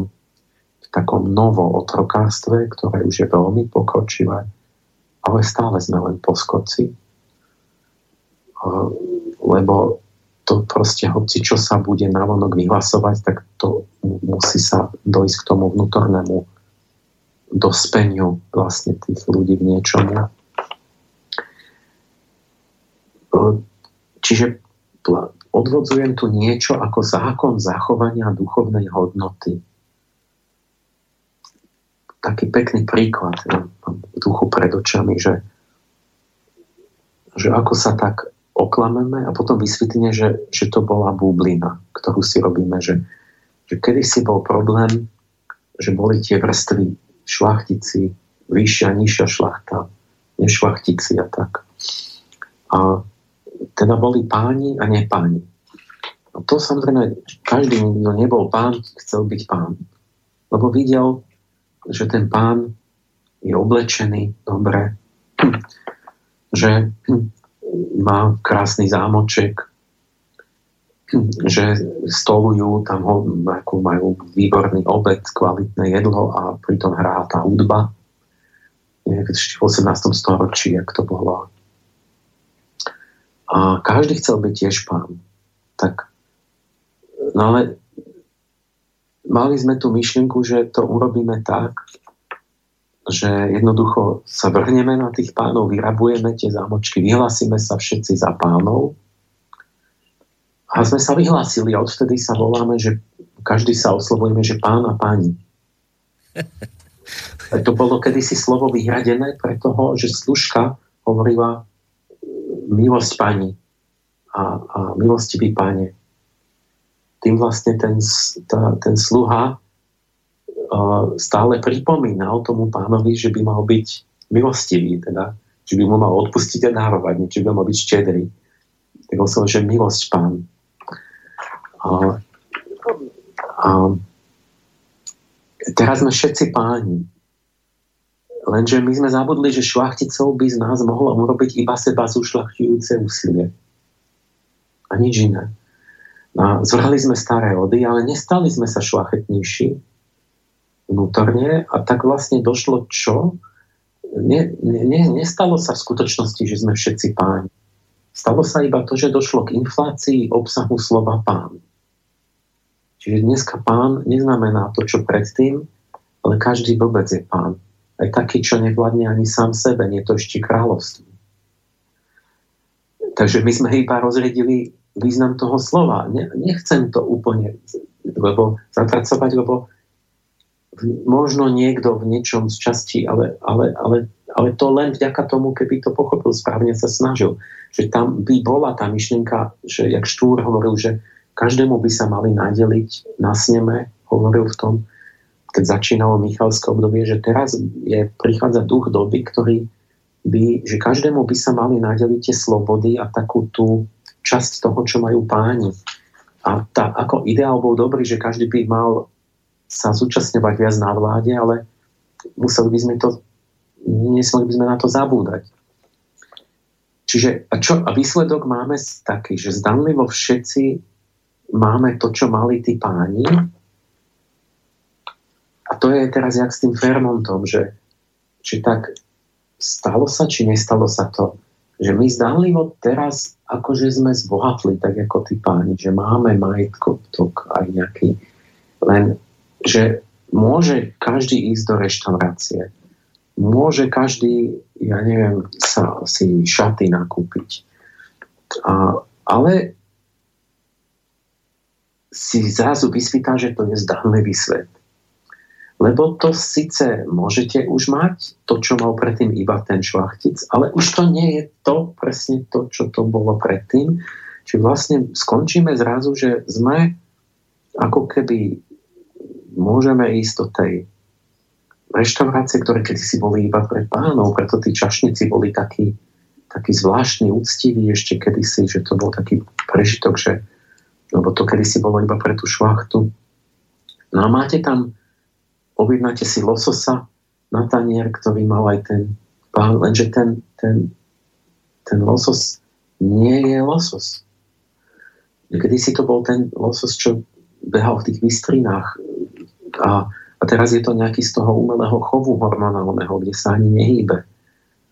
Čiže to slovo zostalo, ale ten, to, čo máte na tanieri, to, už, to, to nie je to, čo kedysi to slovo znamenalo. Vy sedíte na nejakom kvázi peknom prostredí, a, ale zistíte, že to je imitácia dreva. Že ten pán sedel na nejakom starom dube, krásnom, a že to tiež máte, že to je taký umelomotný dub, nejaký laminátový, aby to bolo lacnejšie, aby to bolo pre všetkých. Že ono, jemu hrala hudba, tam tí, tie sláčikový orchester, tam možno tam stal Haydn osobne, ktorý dirigoval a vám tiež hrá to, no ale akurát, že to, tiež je to Haydn, ale je to z reproduktora tá hudba. A, a, a tak a so všetkým, čiže máme akúsi nápodobeninu toho, čo sme si želali v, v takomto svete a teraz niekto povedal, no a ja, chcete, ja by som chcel originál, veď sme chceli to, čo vtedy bolo, že, že skutočne a, a teraz zistíte, že aha, zákazníkovi, že radši sa vám originál, že skutočnú živú hudbu, skutočného lososa z bystriny a skutočný drevený nábytok, alebo čo.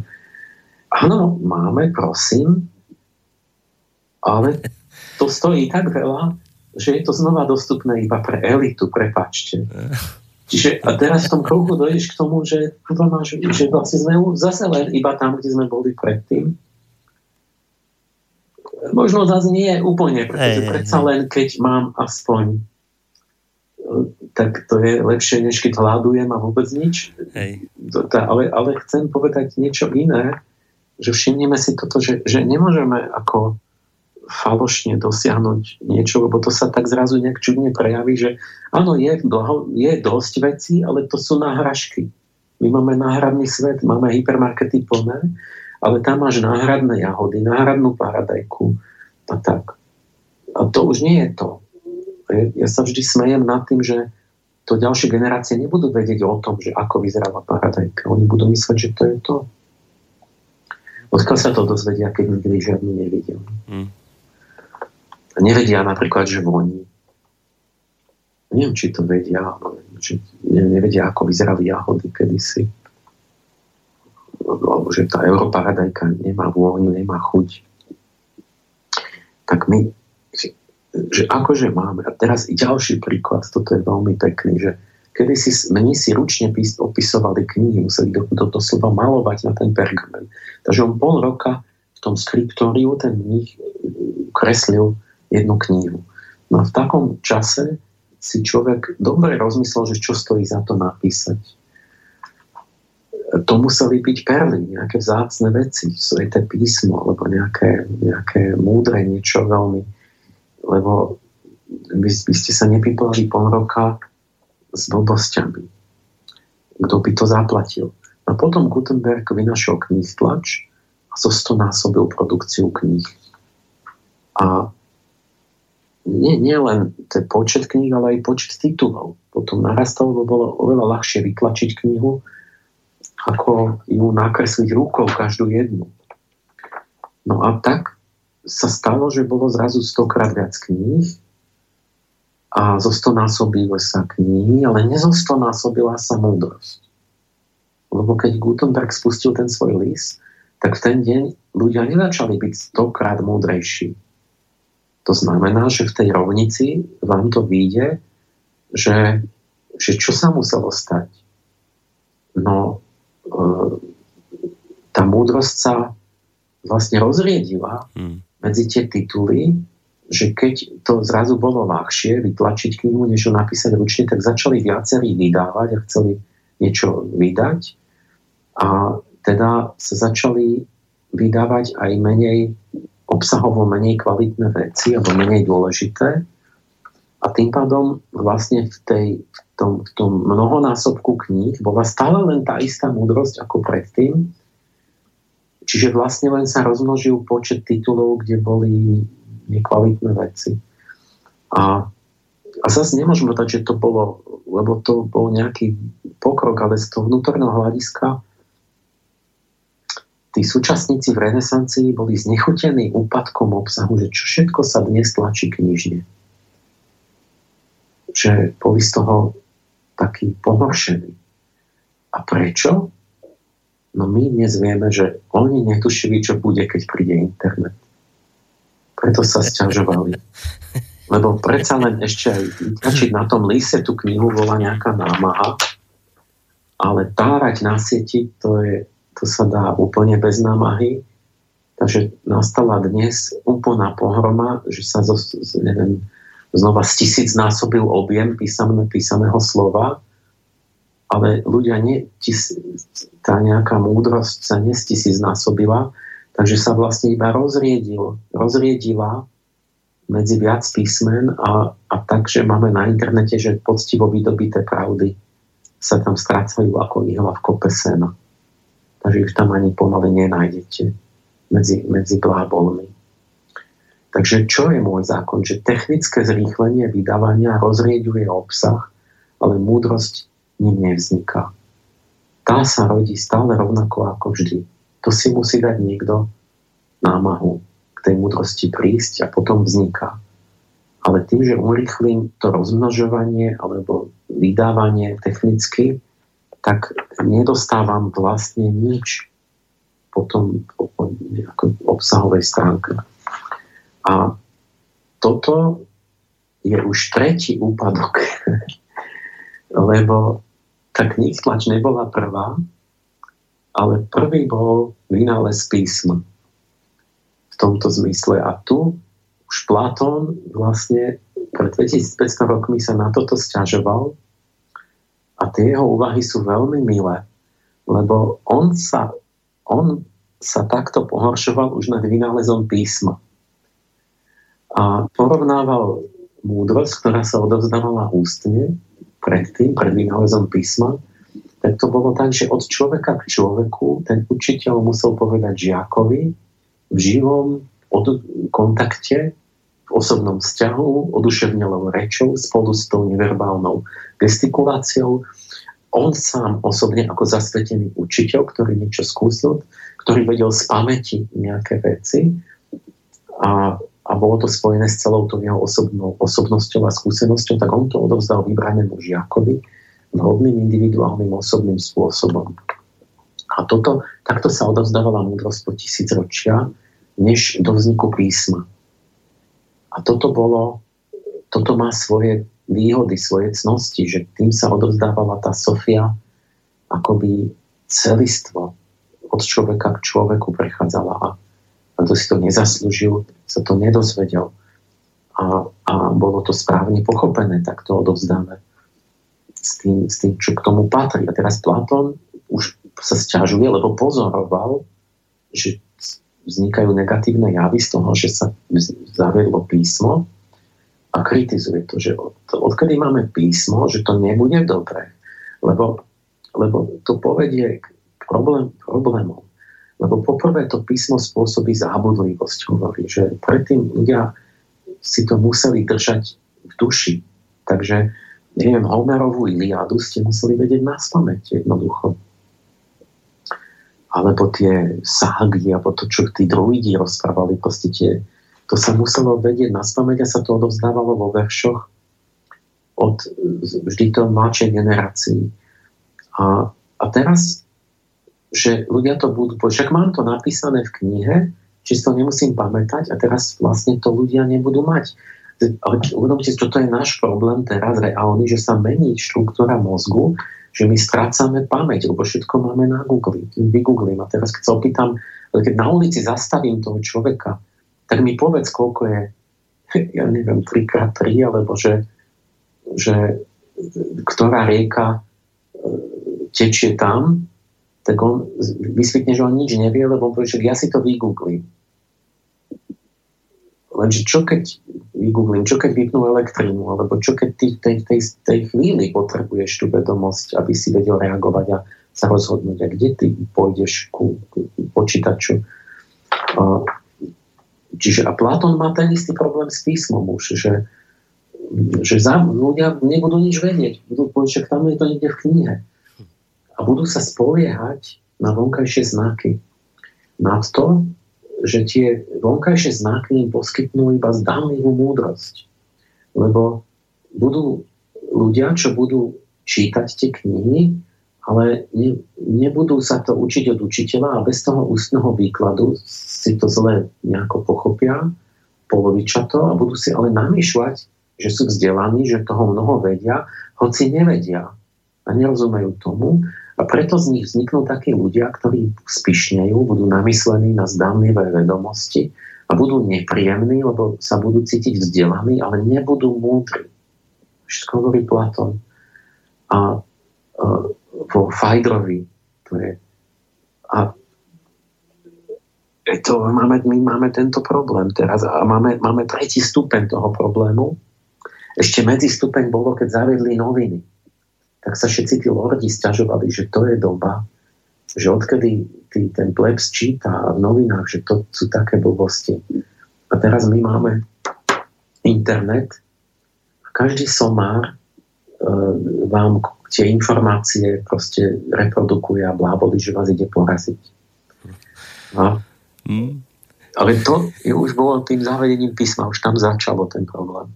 A teraz ďalej hovorí Platón, že že písmo je hlúpe, lebo nevie, komu sa má pripravieť a komu nie.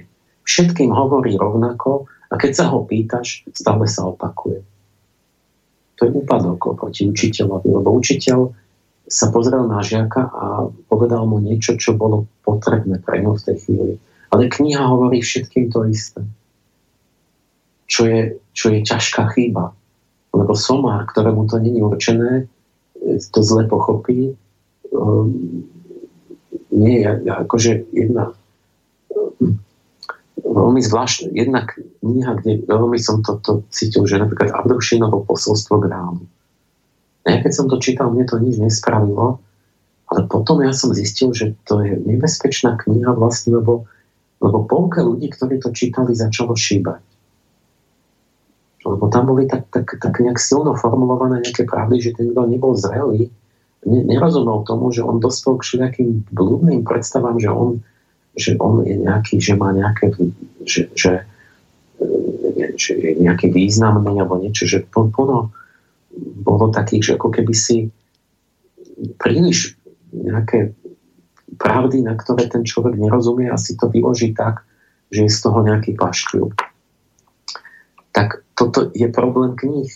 A že hovorí všetkým rovnako a nemôžeš viesť dialog. To, čo Platón najviac obľúboval. Mm-hmm. Sokratové dialógy, že ty čakáš, čo ti odpovie, ty sa opýtaš pýtaš sa knihy a tam stále otvoríš, on to stále, to ako keby ti ten, ten tvoj partner hovoril, že, že stále, že prosím ťa, toto a toto je ako. A on povie, no, toto a toto. A teraz sa opýtaš, no dobre, ale hento. A teraz znova zopakuje tú istú vetu. To je taká zdánlivá, ako bol kedysi ten vtip. To, to vám poviem vám vtip. Že to malo byť na nejakej škole, ale to, neviem, či to vtedy bolo, sa robili vtipy o policajtoch, chudákoch, lebo že policajtská škola, ale to by mohla byť aj na škola. Hmm. Povedzme, že sa im tým krivdí, pretože ja neviem, prečo to vzniklo. To možno preto, že policajt musí mať iné cnosti a nebyť intelektuál, lebo intelektuál by bol nerozhodný a debatoval by. Ale to je jedno. To vtip bol na tom, že že boli takí trošku žiaci pripečení a už ten učiteľ znižoval tú laťku, že aby ich povzbudil a tak a tak dostávali otázku, že po lúke beží biely kôň.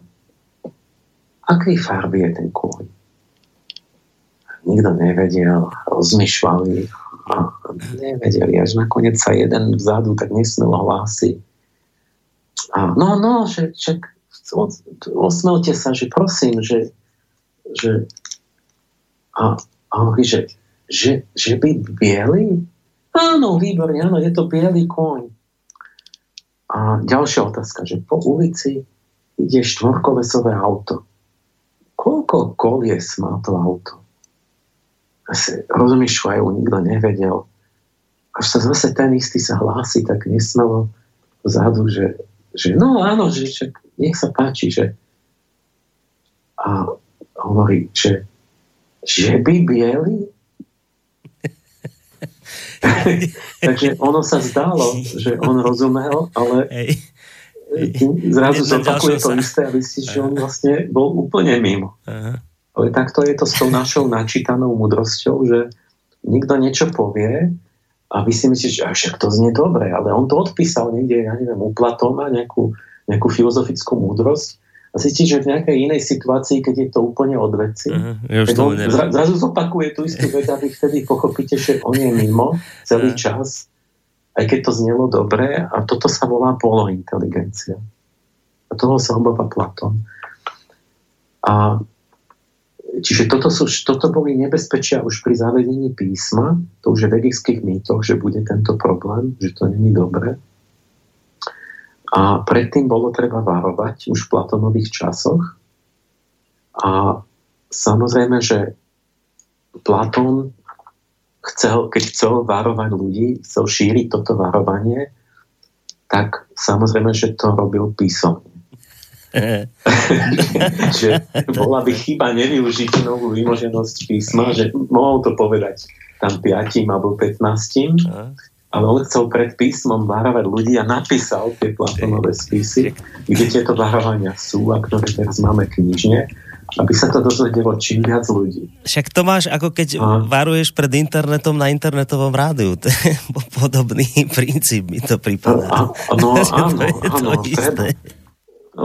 Čiže vyzerá to tak, že tomu vynálezu sa nedá zabrániť, pretože on umožňuje nejakú efektivitu, ale že vyžadujú tie vynálezy sa moc neponáhľať a dobehnúť to mravne, že oni vyžadujú vznik nových cností, že my musíme o tom vedieť, čiže správne varuje pred písmom v knihe, lebo, lebo nám vznikajú nové nebezpečia tými novými vynálezmi. Ale, ale zrejme sa nechceme úplne vrátiť k tomu, že do doby kamennej, ale musíme proste vyvažovať tie technické vynálezy tým novými vnútornými silami. Čiže my vlastne tým vonkajším formulujem nejaký zákon, že vonkajším zmnožením veci sa hodnota iba rozriedi, ale nezväčší sa tá skutočná hodnota. Ďalší príklad, že šperky si tak zamyslíš, kedy si museli ručne vyrobiť prsteň s kameňom, striebrom a mali cenu, boli to poklady. Lebo, ale prečo to boli poklady? Na čo je prsteň? No ja tvrdím, že oni mali cenu ľudskej námahy do nich vloženej. Taký šperkov vzácnosť, to sa dedilo povedzme v rodine, si mali, mali ste po pra, pra, pradetkovi nejaký rodinný prsteň ako taký rodinný poklad. Teraz priemyselne vyrobíš šperkov stokrát viac alebo stokrát rýchlejšie. A čiže, ale sme bohatší? Nie. Každý z tých 100 má stotinu hodnoty. To je, jak to myslím? Veď keď, keď máš jeden prsteň v obchode a máš ich 100, tak on má, stojí, ja neviem, ten prsten 100 eur, tak tých 100 stojí 10 tisíc eur, čiže má 100 krát väčšiu hodnotu. No je to je tá vonkajšia hodnota. Ale my a tá vnútorná hodnota pre človeka je, že strojové šperky sú lacnejšie, ale zrazu máme k ním iný vzťah, lebo už sa nenosia dlho, už si môžete, nepotešia vás rovnako, nemáte k ním taký pocit toho pokladu. Uh, je, jak to? Prečo? No ja mám podozrenie, že je v nich menej človeka.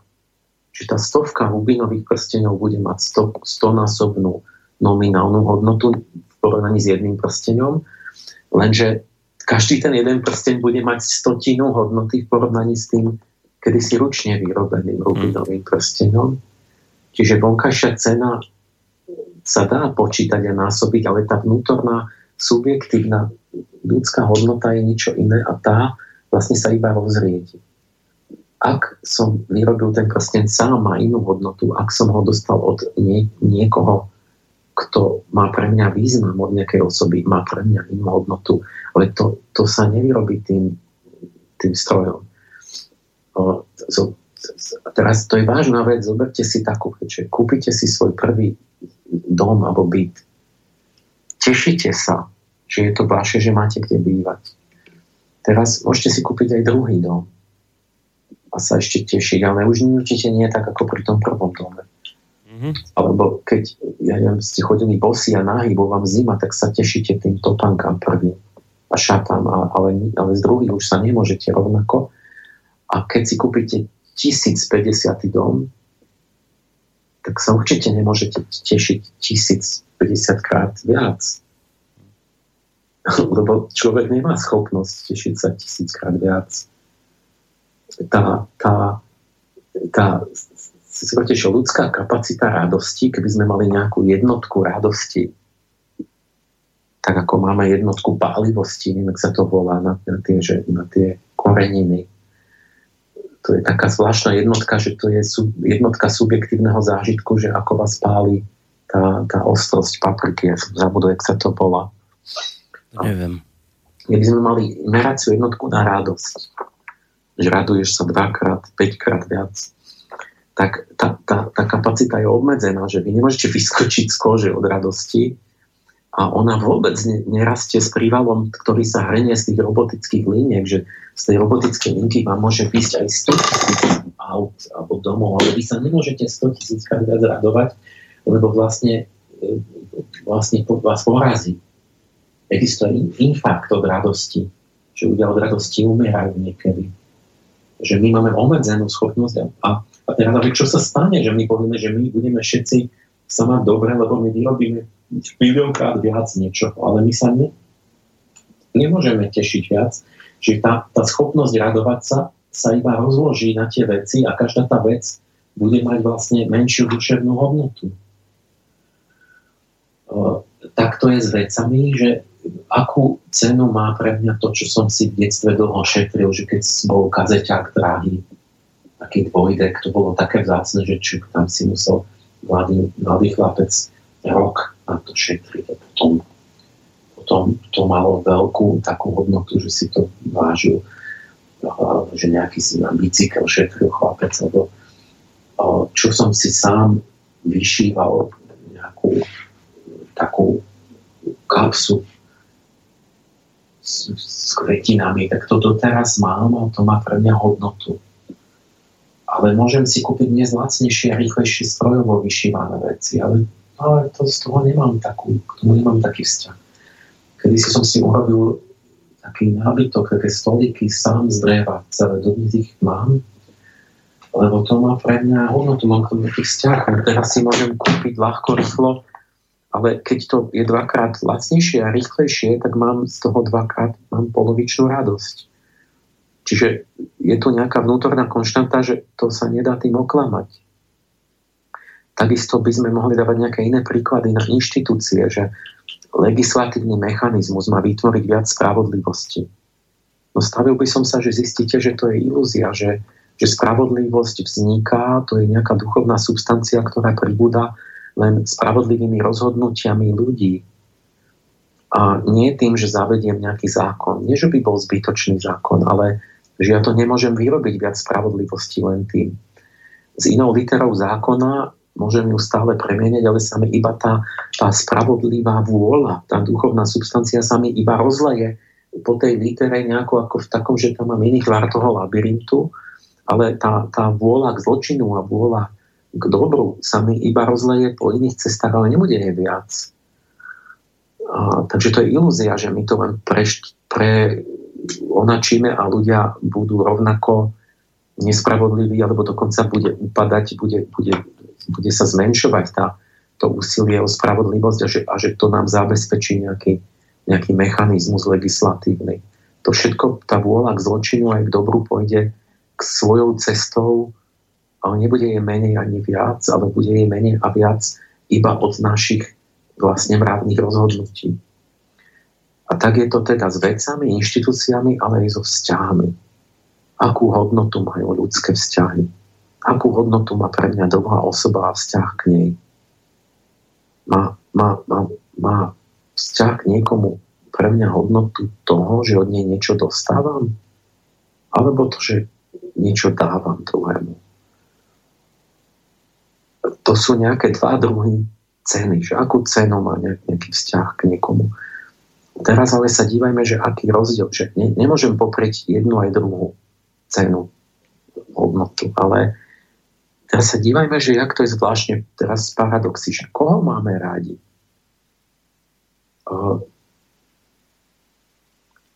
toho, od koho niečo máme, ale, alebo toho, komu sme niečo dali toho, od koho niečo dostaneme, toho kvázi vlastne potrebujeme a povieme, však ho máme ako rádi, som, že, ale vlastne to nie je láska, mm. alebo nie až tak, nie taká, alebo niečo nejaká iná. A, a teraz vzniknú čudné veci, že, že a keď niekomu niečo dávate, aj tak, že sa povedzme to nevráti, že to je opačná situácia, tak matka ľúbi nepodarené dieťa. A niekto má rád niekoho, aj keď ten ho nemá rád, ale, alebo odišiel od neho, lebo prečo? Ale, ale opačne, že niekomu ste darovali peniaze, povedzme, že ste mu niečo darovali, napríklad aj nejakú čo ste pre ňa urobili, alebo, alebo ste mu dali peniaze a vy ho máte radi. Dokonca ho máte radi aj po tom, čo on vám nevrátil tie peniaze a ušiel. A prestal sa s vami stýkať. Nie je to čudné, že vlastne že niečo je tu iné, že ja vlastne som na, doplatil na niekoho, ale vlastne ja ho mám rád a som v podstate nejak uzrozumený s tým. Ale ten, kto by ma mal mať rád za to, že som mu niečo dal, on získal odo mňa, niečo dostal, ten, ten ma nechce vidieť a nemá ma rád a hovorí, že nie som ja moc dobrý človek. Hm. Chápeš prečo? Mm-hmm. Lebo jemu je nepríjemné, že on nevrátil, že to neoplatil, lebo, mm. lebo vidí ťa na ulici, ja musím sa vyhnúť, idem za roh, lebo on, ja som jemu. Mm. Že on začne ten človek, ale toto je také, že peniaze, ale to môžu byť aj iné veci, že ten, kto vlastne niečo dostával, ale začne mať on vlastne z vás zlý pocit, lebo, lebo on niečo nerobil dobre a, a vlastne on sa mu to môže tak premietnúť, keď ľudia sú takí vnútorne skreslení, že on začne, aby si to ospravedlnil, tak začne hovoriť, že vlastne on vás nemá rád, lebo vy máte nejakú chybu. Mm-hmm.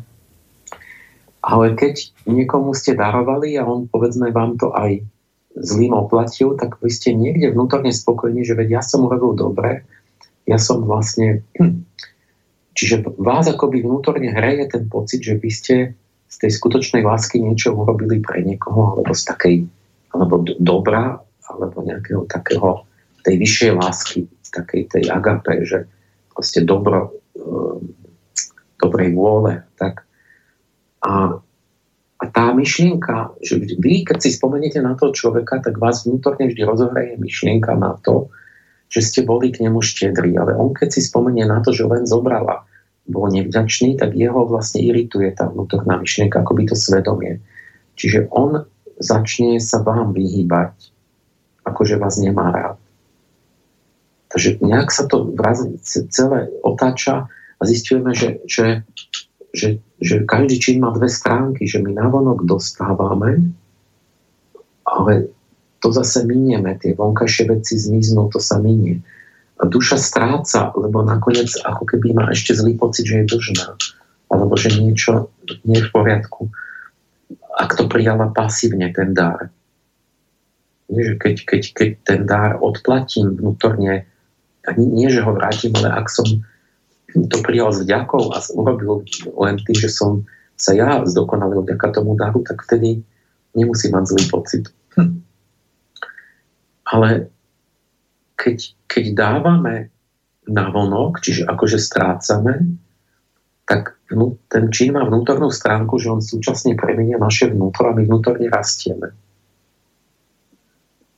Čiže v tom duchovnom svete to je ako svet za zrkadlom, že tam veci platia nejako opačne z fyzického pohára ubúda v tomto svete, keď z neho vylievaš, tak je tam menej. Ale v duchovnom svete sú poháre, kde keď z neho vylievaš, tak v ňom pribúda. To je zrkadlový svet, že vylievaš v duchovnom svete z pohára a, a jak ho nakloníš a tam je stále viac vody. Neviem, či ste to vedeli. Toto, to je duchovná fyzika. A preto je to tak, že čím viac lásky rozdávame, tým viac jej cítime, že vy akože rozdávate na vonok, ale máte jej stále viac, lebo vlastne každým tým láskyplným činom sa ona vrýva hlbšie do našej vlastnej povahy a hreje nás vnútra. Čiže nakoniec človek je šťastný vnútorne. A toto je tá karma takzvaná, to sú vnútorné stránky činom, že vlastne každý čin nemení len vonkajší svet, ale mení samotného činiteľa. A ten sa podľa toho buď vyvíja, alebo upadá. A preto vlastne vzťahy majú hodnotu toho, čo sme im obetovali. Ja chcem toto vyzvihnúť, že majú hodnotu inú, že čo som, keď niečo dostanem, to je praktické, to sa ale minie, alebo niečo, to, to je to pominuteľné, ale je tu druhá hodnota, že tá trvalá je v tom, že čo som vložil do vzťahu, čo som obetoval. A tam je tá trvalá hodnota, ktorá nepominie. Čiže je vonkajšia aj vnútorná nejaká hmm. hodnota, kvázi, alebo keby sme tomu dali iné slova, že vonkajšia cena a vnútorná hodnota, tak tá prvá pominie, ale tá druhá zostane väčšina. Čo sme dostali, strátime, ale čo sme rozdali, bude naše navždy. Hmm. A je to, a teraz, ale o čo nám išlo na začiatku celého cyklu? O to šťastie. A tvrdím teraz, že je to tá druhá hodnota, ktorá má pre nás ľudský význam že tá prvá nie, že ja môžem mať 100 Rolls Royceov ako ten Ošo Rajniš, ale to nemá význam vlastne ľudský, že ja nie som šťastnejší. Čiže tá druhá hodnota dáva to, čo dáva ľudský zmysel a to skutočné šťastie, a v nej spočíva zmysel a, a práve šťastie. Takže áno, je, sú tu dva svety, hmotný aj duchovný, vonkajší aj vnútorný. Sú to akoby dva samostatné rozmery, ktoré sú na seba nejako kolme, oni sa nejako stýkajú, nejako sa ovplyvňujú, ale sú zároveň relatívne nezávislé, pretože jeden sa nedá vyrobiť z druhého. Ja, ja, ja nemôžem vyrobiť ten duchovný zmysel tým, že vyrobím tisíckrát alebo miliónkrát nejakých vecí návonok. A návonok samozrejme existuje pokrok, to je ten technický pokrok. Ale pre nás tento pokrok nemá vlastný ľudský význam. On nesúvisí so šťastím, nesúvisí s hm. tým, o čo nám v konečnom svetku ide. Ten komplexnejší hmotný svet, že namiesto oštepov máme rakety a namiesto počítadla po, počítatla, tak ten komplexný hmotný svet to sú len kulisy, cvičné náradie pre ducha, ako keď si zoberie ten už uh, lepší športovec, keď už cvičil, si zoberie ťažšie činky, krivoží si.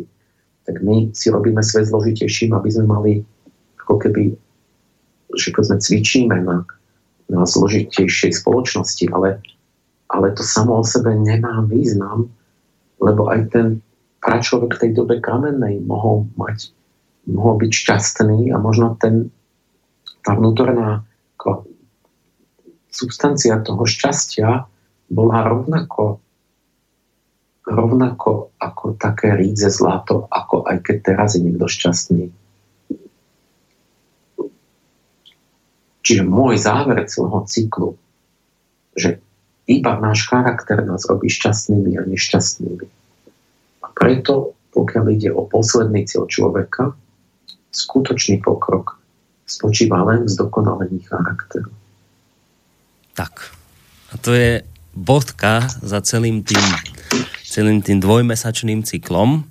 A tu si môžete teraz sami uvedomiť, vážení poslucháči, tú vec, že to, to sú tiež len nejaké veci, ktoré sa dajú dať na papier, napísať, ale čo by ste z toho pochopili, keby to bolo len napísané? Treba k tomu presne ten výklad. To je to, čo vlastne ten Platón kritizoval, ale aj teraz, keď to tak všetko v závere počúvam, tak opäť mi tak príde na mysel ten, ten majiteľ tých sklární, že keď napríklad hovoríš o tom, že v skutočnosti to, čo rozdáš, ostáva, nie to, čo, to, čo dostaneš, tak on vraví, že sa cíti šťastný, keď rozdáva, nie keď dostáva. Sedí na roztra... To si dal príklad pekný, že on je šťastný na tom roztrhanom kresle. Na tom roztrhanom kresle. Tam... Ale ten, kto je, keby to bolo nešťastný, ten v poltári, ten nešťastný riaditeľ si hm. musí kúpiť nejaké luxusné kreslo ako náhradu hmm. za, za to, že, že je to nezmyselné. A vieš, že ešte som takú vec si všimol, on hovorí, že on tam investoval do nových strojov, však tak áno, veď tie stroje sú potrebné a teraz má nejaký svoj vlastný vývoj dokonca tých strojov, lebo vraví, musíme tie stroje vlastné vyvíjať, lebo si predstav takú vec, že vraví, keď mi príde napríklad nejaký človek, niekde vrchár tam z Horehrone a to sú hrdí ľudia. A teraz, no ale my Slováci, my sme takí hrdí ľudia, že keď on príde a ten stroj nevie obsluhovať, tak on sa ma nespýta, že ako by som to prosím ťa mohol robiť. Nie, on dá rovno výpoveď. Lebo on v tej svojej hrdosti, on nepríde za mnou poradu, ale on rovno odíde. Tak praví, ja som tie stroje zjednoduchšil, ich obsluhu, a teraz tí hrdí ľudia zrazu sú šťastní, ako to vedia obsluhovať a zrazu sú už ochotní sa učiť postupne aj na komplikovanejších strojoch. Že to sú, on, on všetko otočil naopak, naozaj doslova naopak a ono to funguje Mm-hmm. Ono to ono to vlastne nie len, že funguje, ale ono to funguje lepšie ako, ako, akože bežne. On je úspešný, vraví, my vyrábame na tých strojoch s tými ľuďmi proste sklo, ktoré je ďaleko kvalitnejšie ako ktorékoľvek iné, ktoré kúpite. No ale mi povedz ešte, že a on teda je všade v médiách, televíznych? Nie, nie, však to, tohto nenájdeš. Ja keď som ho stretol, ja keď som ja keď som to videl na vlastné oči, tento zázrak, tak si vrajím, že no ho musím zavolať do vysielania, ale to bolo hneď jasné, že on nikdy nepríde, lebo ono to nestojí.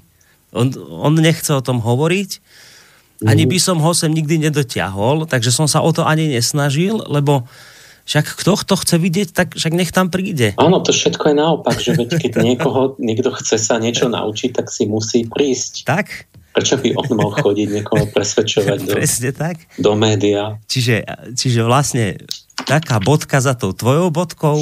Áno, toto, čo hovorí Emil Páleš, takto cez rádio, pre niekoho v teoretickej rovine, ono to naozaj v skutočnosti funguje. Naozaj to v praxi funguje. Skutočne, keď to takto otočíte z hlavy na nohy, tak vám to začne fungovať neuveriteľne. Takže sedí to, je to pravda, viacej k tomu hovoriť nebudem, lebo už aj tak ste iste mnohí nahnevaní, lebo som vám sluboval väčší čas pre vaše otázky. Ideme už pomaličky na ne, dáme si malý oddychový čas hudobný a uvidíme, koľko toho stihneme. Toľko stihneme, však nakoniec možno sa dohodneme aj nad, tým, nad tom, že ešte dáme o dva týždne jednu, ktorá bude len o vašich otázkach, reláciách, ale to už predbieham. Takže poďme na tú hudobnú prestávku, po nej ideme na vaše otázky.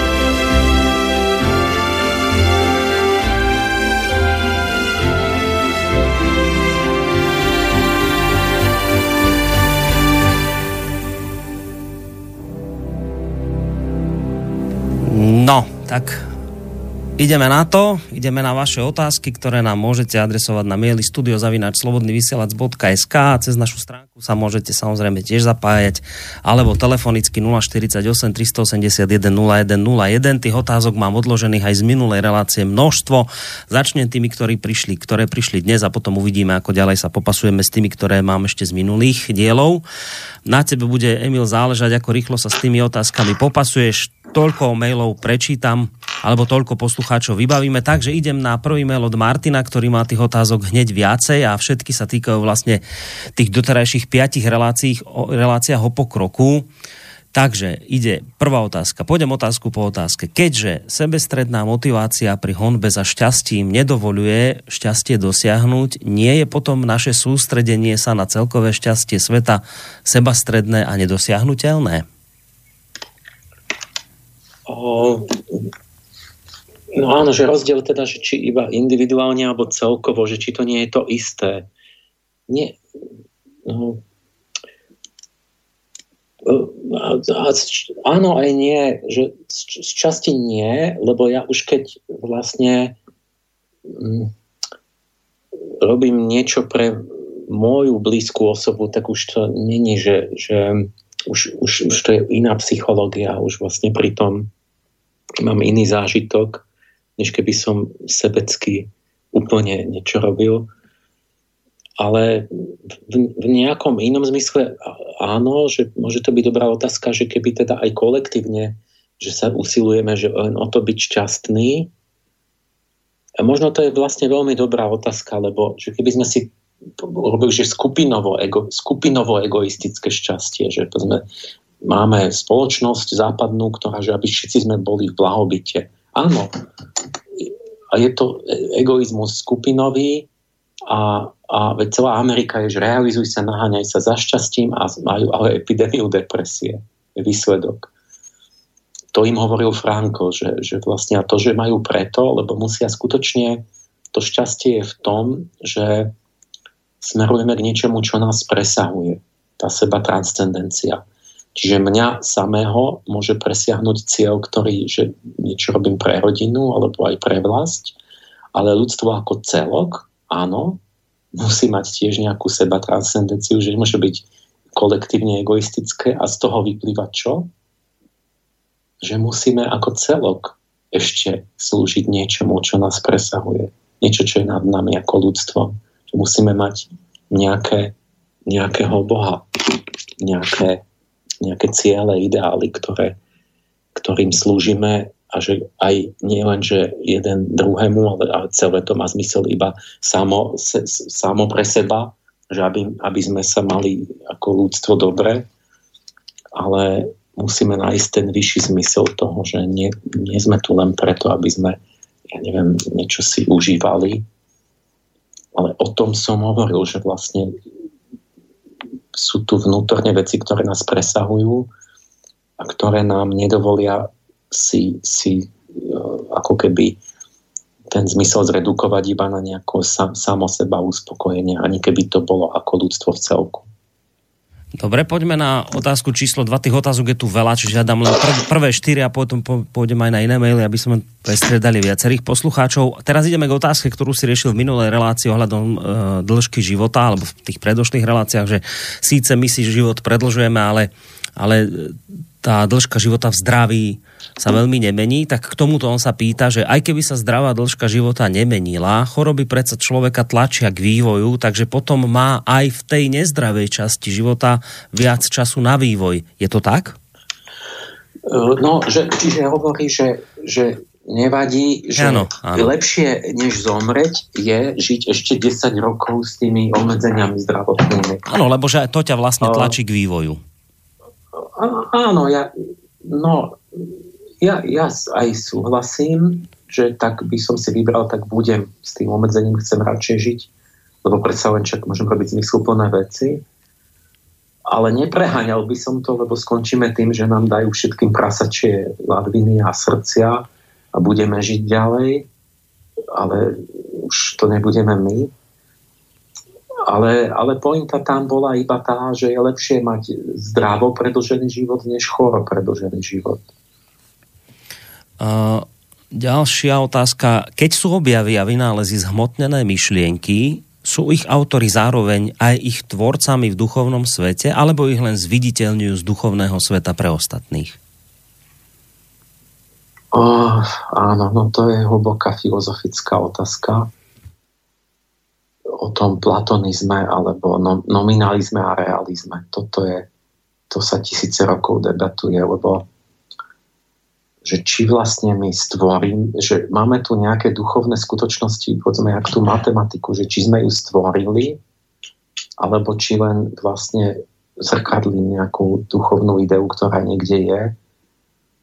A toto je nevyriešené toto sú tie fascinujúce otázky okolo tej intersubjektívnej reality, že aj v samotnej matematike sa toho pred 100 rokmi obrovský spor, že čo je podstata matematiky, že či ona niekde existuje, alebo či ju tvoríme, ale, alebo čo. to, to, je, to je veľká otvorená otázka. Dobre, a ešte dáme jednu. Ak je človek, ktorý nahromadil veľký majetok, dostatočný egoista, potom nebude mať deti a jeho majetok sa po smrti aj tak prepadne do verejného.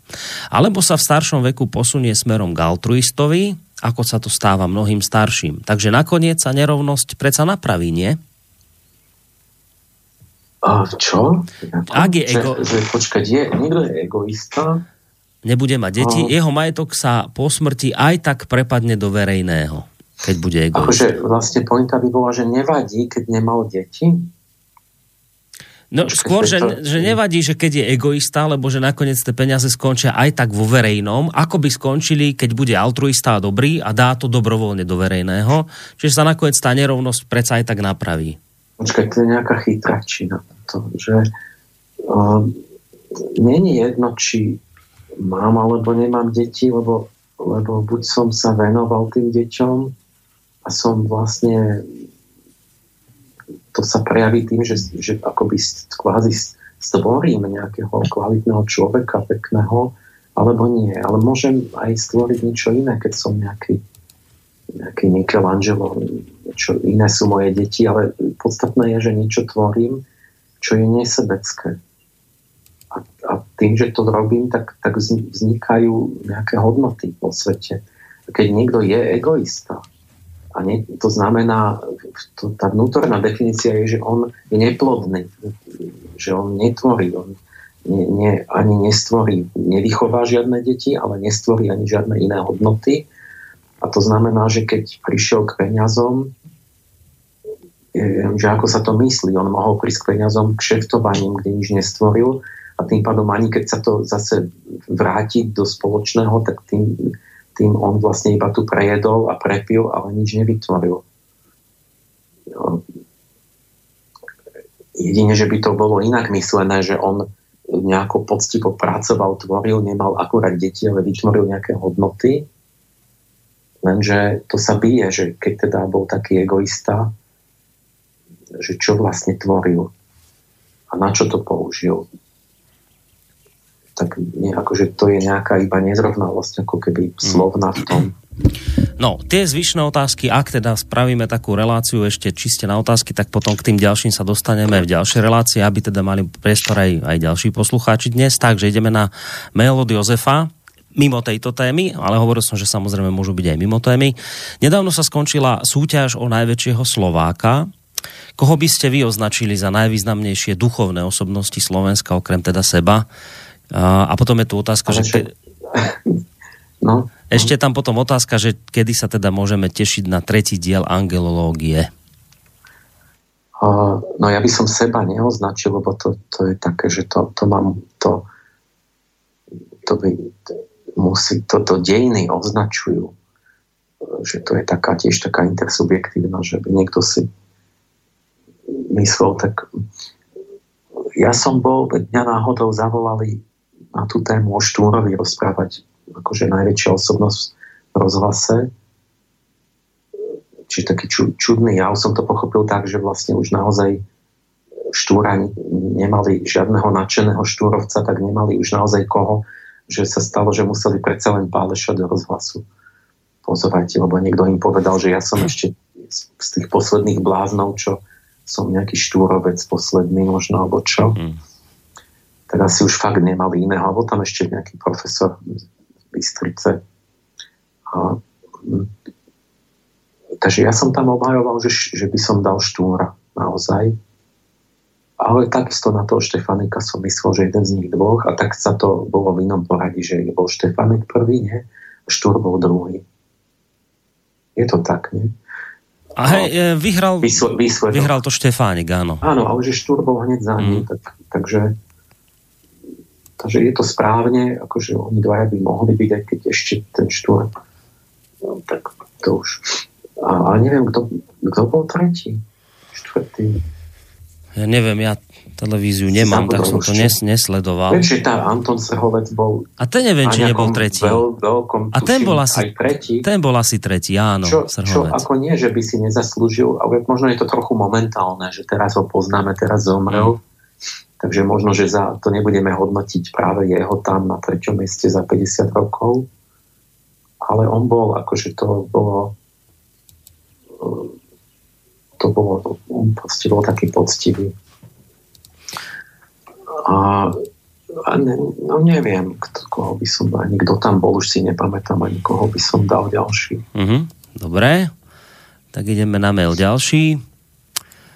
Uh, zdravím, ja tiež vidím kapitalizmus ako náboženstvo, veriaci sú kapitalisti, nákupné centrá sú kostoly, bankári sú biskupy, tok peňazí je láska k Bohu kapitálu, komunisti sú neveriaci a treba ich obrátiť.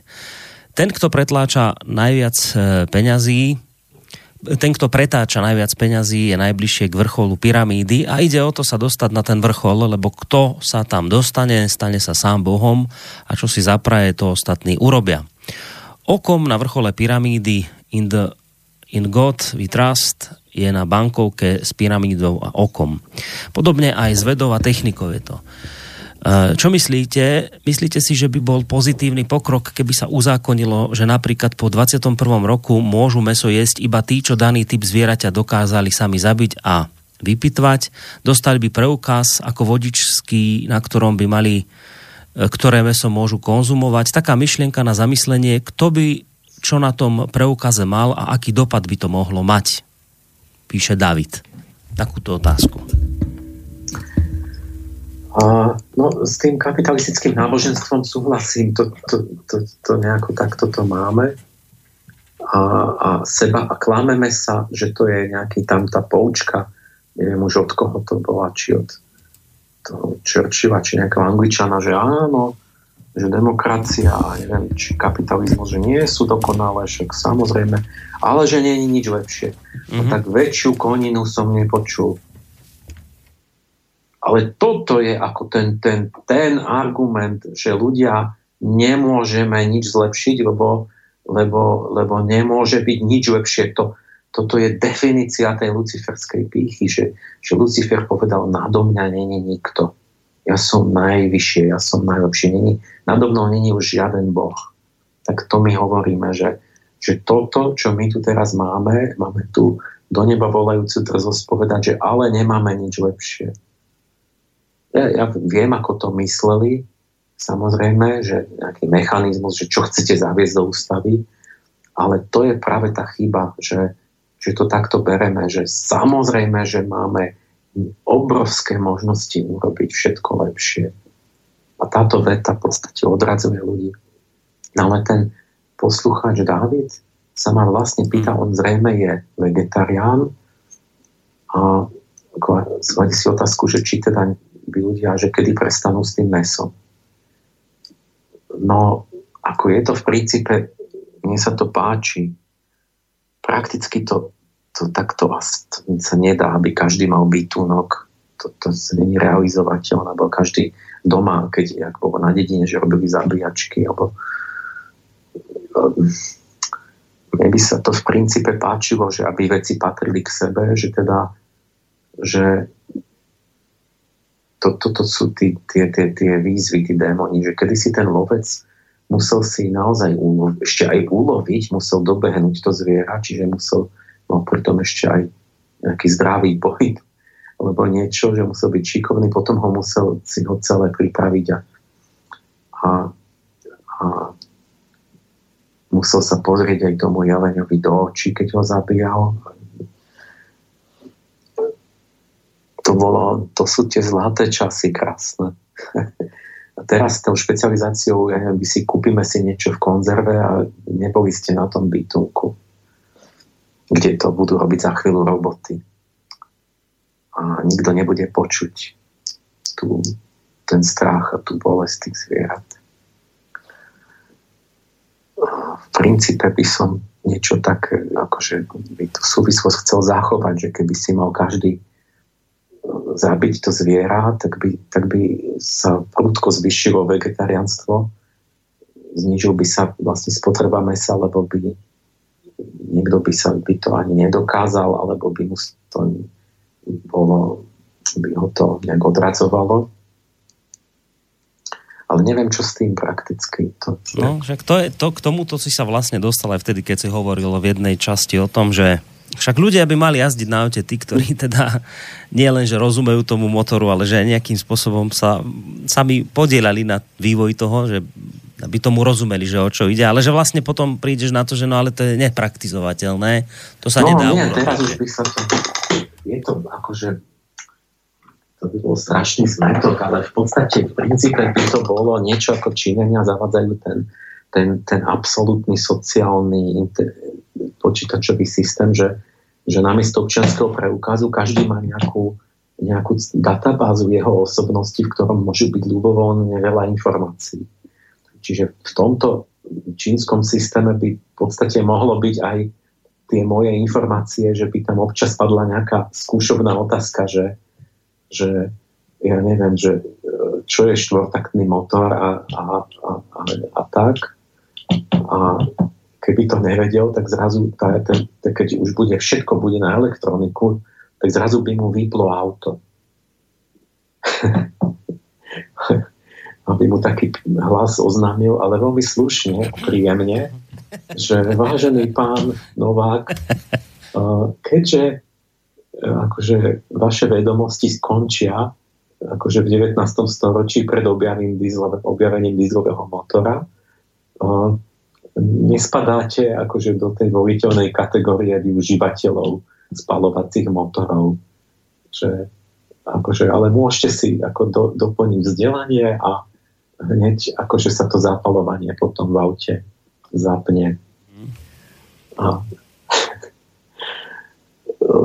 niečo také by ľuďom pomohlo. No inak ale ten čínsky systém, vidím, že máme niekoho na linke, počkajte len chvíľku, ten čínsky systém aj trošku toho strašné, neviem, či si to zachytil, oni teraz začali bodovať ľudí a podľa toho, koľko ty dostaneš bodov, a to sú rôzne oblasti života, úplne od tých najjednoduchších, tak koľko ty máš bodov, tak tak funguješ v tej spoločnosti a keď teda tie body nezískaš, lebo povedzme si, a to môžeš body strátiť samozrejme kritizovaním napríklad režimu a takéto veci, tak keď ty nemáš dostatočný počet bodov, tak ty vlastne prestávaš e, byť e, súčasťou tej spoločnosti.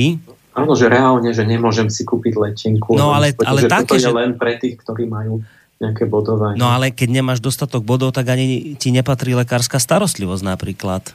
Že to už to začí, no to začína byť hrôzo strašné, to ja mám dokonca pocit, že to ani sám Orwell nedomyslel tak dokonale ako Číňania. Ale, ale hrozo strašné je, že ja keď len také útržky, čo počúvam, že, že totiž kto to bude hodnotiť. Hm. Lebo že to tam je tak, že nejaká tetka vo vedľajšom vchode vás boduje že ona niekde pošle, to ako keby, keď boli všade dôverníci za komunizmu, hmm. v každom paneláku a ten vás udával, že, že čo robíte.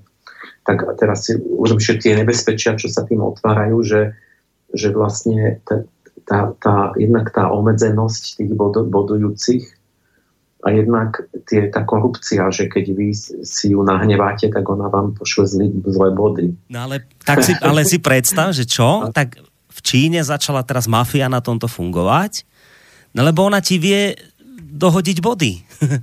no keď proste si ty nejak zaplatíš, že ešte teda máš peniaze a si taký nízko bodovaný, no tak toto teraz začalo fičať v Číne. No, no, doplnia ti kredit. Mafiáni ti doplnia kredit, ty im za to zaplatíš a zrazu môžeš veci, ktoré si nemohol. No.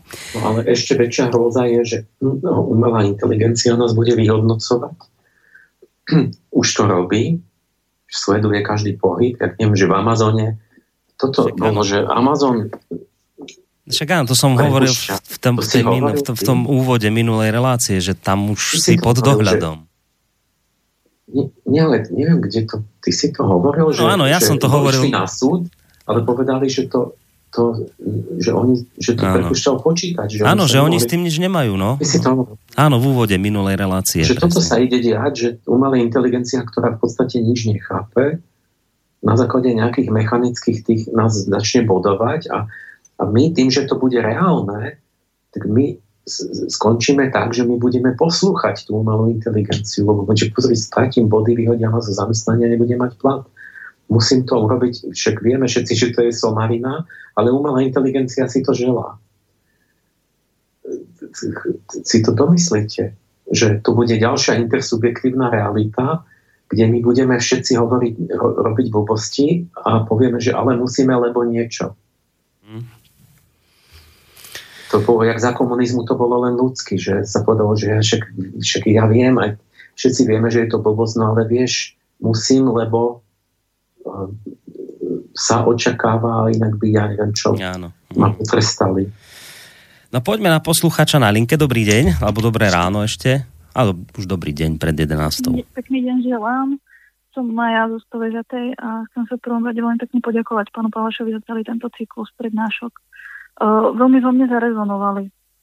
Uh, človek si vlastne prechádza vlastným vývojom a práve sa mi nastala v živote udalosť, ktorá pripomína taký veľký pokrok v práci som prišla o sociopata, šéfa, proste hrozný človek, nepríjemňoval život a tak ďalej.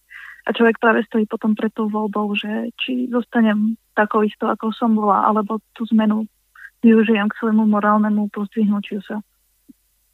Každopádne, veľa som práve rozmýšľala nad tým pokrokom a pre mňa ako človeka, ktorý pôvodne študoval exaktné vedy, matematiku a fyziku, je slovo udržateľný pokrok uh, neskutočný oxymoron keď sa nad tým zamyslíme, aby som mohla stále rásť a rásť a rásť a nejakom, na nejakom grafe XY sa dostať do plus nekonečná.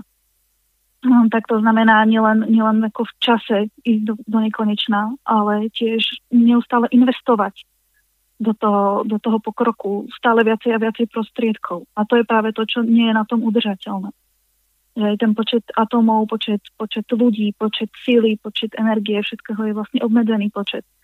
Takže niečo ako udržateľný pokrok je pre mňa hrozný nonsens. Neviem, ako to vidí pán, Ale, eh, pán Páleš. Každopádne rada by som možno ešte pridala mm, jedno zamyslenie sa nad tým. Uh, si príklad. Uh, človek pláve so závažím. Má nejaké závaže na tele, nejakú vestu, niečo vynakladá veľké úsilie, veľmi sa snaží a stojí to veľa energie, ale, ale pláva. Udrží sa na tej hladine, nepotopí ho. V momente, keď to závažie padne, tak má niekoľko možností, čo s tým bude robiť. Prvá je, že hurá, už nemusím plávať, pretože už nemusím. Už, už ma to neťahá k zemi, niekoho toto a teda prestanem všetko robiť, čo mám, začnem si užívať. To, je, to, to sú ten príklad tých Španielov, ktorý uvedol pán Pále, že zbohatol som, uh, teraz nemusím nič robiť, užívam ma bohatstvo do konca môjho života a tak ďalej, ale pritom vlastne upadám veľmi morálne aj, aj vôbec intelektuálne, materiálne, čo som tiež, pretože to všetko na, na sebe nadvezuje. Druhá možnosť je, že hurá, nemusím toľko plávať, stačí mi menej síl na to, aby som mala rovnaký posun v tom plávaní. A to je zase to, čo mi pripomenulo, jak pán Paleš hovoril, že jak to bolo s tými autami s, tou brzdou. Že ja vlastne môžem jazdiť e, rýchlejšie, pretože mám tie brzdy, tak predsa ako ubrzdím to rovnako, tak viem rovnaký počet ľudí že je to tiež nejaké prispôsobenie sa tomu, že, že ja vlastne nemusím podávať ten výkon taký, aký som chcela, alebo aký som mohla, ale niekde to useknem a, a, a veziem sa na tom, ale vlastne nič nemením reálne. A potom je možno tretí prístup a to to, že ja som ľahšia a teda keď budem, zaberem rovnako energie, rovnako množstva tej sily do toho plávania, tak sa vlastne dostanem o mnoho ďalej a to, tak reálne dosiahnem ten pokrok. Tak by ma zaujímalo, ako to vidíte vy. Ďakujeme veľmi pekne za takýto milý telefonát so stovežatej. Majte sa pekne do počutia.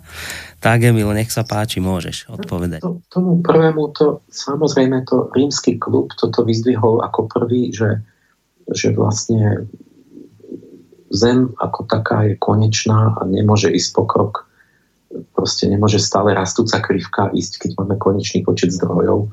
Takže my vlastne ten vonkajší rast musí skončiť. Proste Zem má svoj priemer, svoje, svoju váhu, môže tu žiť nejaký počet ľudí a mal, malo by to skončiť pri nejakej ekonomike, ktorá je konštantná, ktorá je už nerastie, kde, kde, kde len prúdia nejak ekologicky vnútorne e, a premieňajú sa tie, tie, tie látky a výrobky.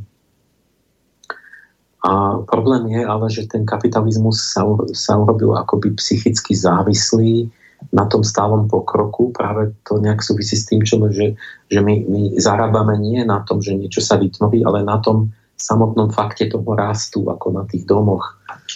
A potom, ako máme takú, ako, takú narkotickú závislosť na tom raste, ktorý ale či toto sa musí vyliečiť. Proste nemôže rásť fyzicky, lebo počet atom, nemôžeme znásobovať výrobu, keď počet atomov je konečný do nekonečna.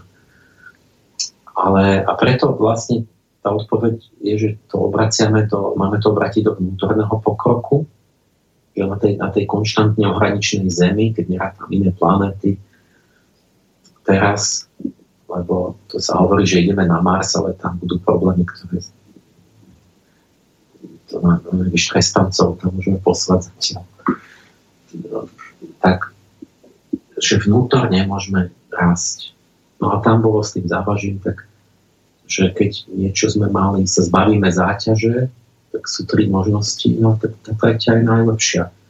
Že sa ne, neprestaneme menej snažiť, keď mám návonok, som zbavený záťaže a, to musí byť a, a to, to sa neprestanem vtedy, keď, keď vlastne si kladiem už, keď mám tú samo, samo sebe uloženú vnútornú motiváciu, keď si sám seba motivujem pre nejaký vyšší cieľ a už to není preto, že musím zvonku, mám nejaký nedostatok, alebo niekto mi to prikazuje. Takže vtedy, aj keď odpadnú tie záťaže, tak ja stále neprestávam sa usilovať a tým pádom ne, neklesajú moje moje schopnosti, lebo mám cieľ, ktorý sa tým akoby stále nenaplnil alebo stále neodpadol tým, že ja neviem, som nejak zabezpečený vonk na honok. No a potom ešte tam vlastne tie príklady so závažím a plávaním. Toto je ono. Hej, to sedí. Dobre, tak ideme na ďalší mail. Eh, zdravím vás a ďakujem za to, čo prinášate prostredníctvom tejto relácie. Mám otázku ohľadom budúcnosti slovenského národa. Domnievam sa, že pod zámienkou pokroku a demokracie sa viac menej skryte uplatňuje odnárodňovanie nášho ľudu. Kým v 19. storočí v časoch Štúrovcov to bol priamy a násilný pokus o pomaďarčenie a vymazanie slovenského národa z mapy, dnes je to systematická postupná dehonestácia našich národných kultúrnych hodnôt pod zámienkou slobody a rovnosti, ktorá vedie k poevropšteniu a strate identity a suverenity nášho štátu. Vtedy tomu napomáhala intelektuálna nevzdelanosť a ťažké životné podmienky prostého ľudu. Dnes tomu nahráva morálna nevzdelanosť a túžba po pohodli a blahobite. K tomu nevedomosť a nedôvera k nášmu kultúrnemu dedičstvu a teda našim národným prostriedkom rozvoja osobnosti. Z folklóru sa stal kabaret a namiesto toho, aby ľudia získavali vnútornú silu napríklad vďaka tancu a spevu, je to len samá yoga a meditácie, ako by sme žili v Indii. Nezaznamenávam a rešpektujem aj nezaznávam a rešpektujem aj tieto ostatné nástroje seba rozvoja, ale je smutné, že na našom území sme zabudli na silu a hĺbku tých našich. Chcem sa spýtať pána Páleša, ako to vníma on. Či je podľa neho vymazanie Slovenska z mapy neodvratné, alebo sa s tým dá ešte niečo urobiť? Aké vedomé pôsobenie by mohlo podľa neho zvrátiť tento žalostný stav? Napísal Milan. Určite to by nebolo neodvratné, keby sme chceli a vedeli prečo, ale to, že či, ten, či tá zmena toho postoja nastane, to neviem predpovedať. O, je to tá, mantine, to je tá mantinelová mentalita, že raz sme, neviem, šovinisti, extrémni, národní, že to ide až do nejakých fašizmov a tak a teraz zase sa na to odvolávajú, že každý nacionalizmus je vlastne nacizmus rovno, čiže vlastne dneska títo čudáci, čo tu politiku idú riadiť, tak oni nerozoznávajú medzi vlastenectvom a nacizmom. Naci ako nacionálnosť, každý vlastenec je nacista.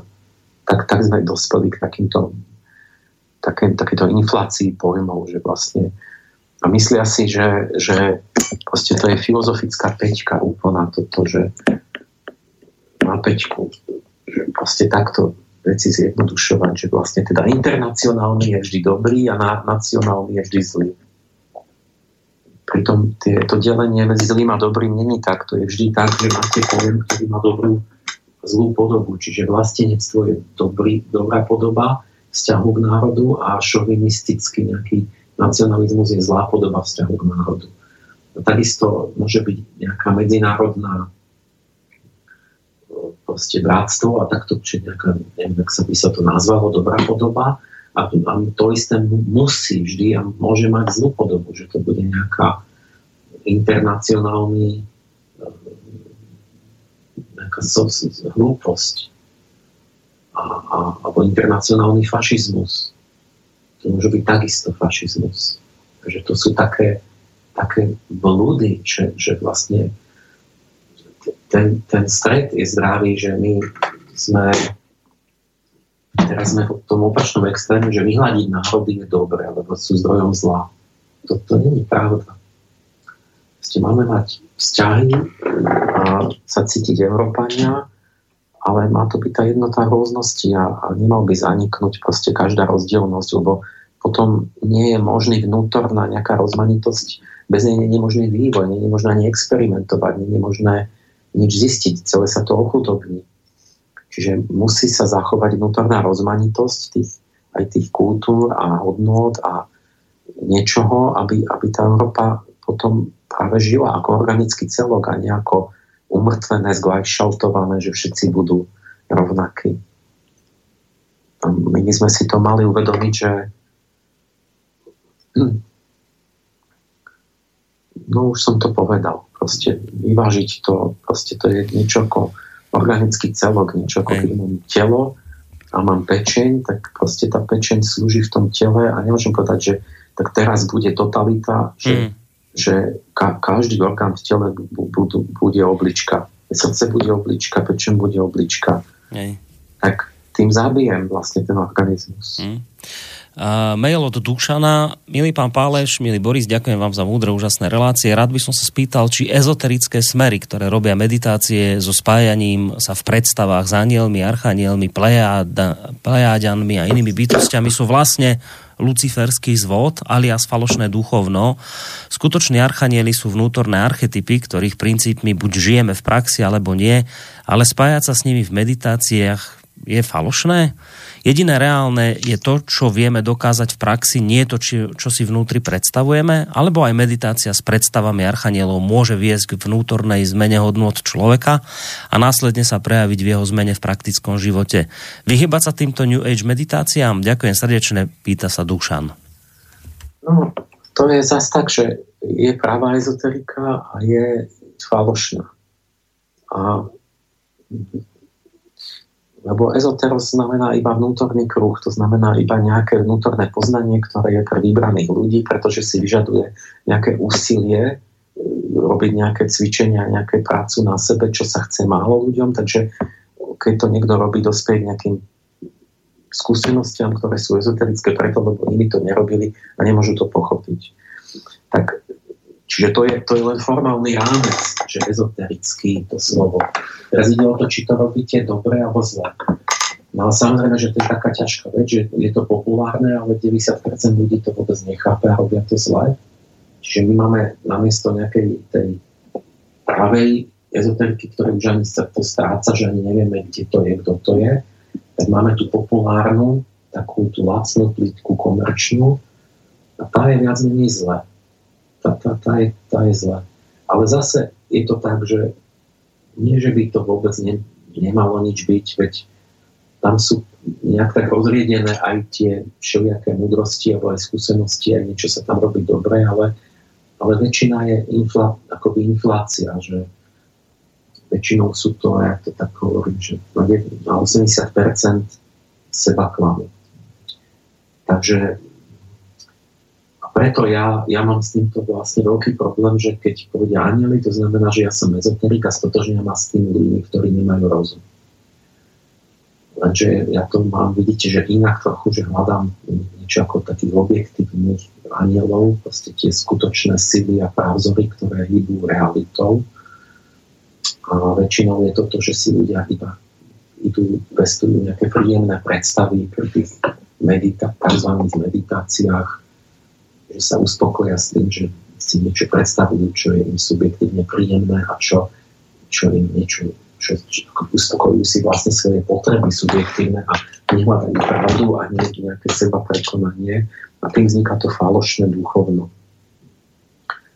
Ale nie tým, že by človek, že by neexistovala práva modlitba, práva meditácia, že by ten pojem aniela nemal nejaký význam. Ja sa snažím očistiť ten reálny, taký pravý význam, nejaký skutočný, plodný a že by človek nemohol meditovať, na, no, mal by, len nesmie si robiť ilúzie.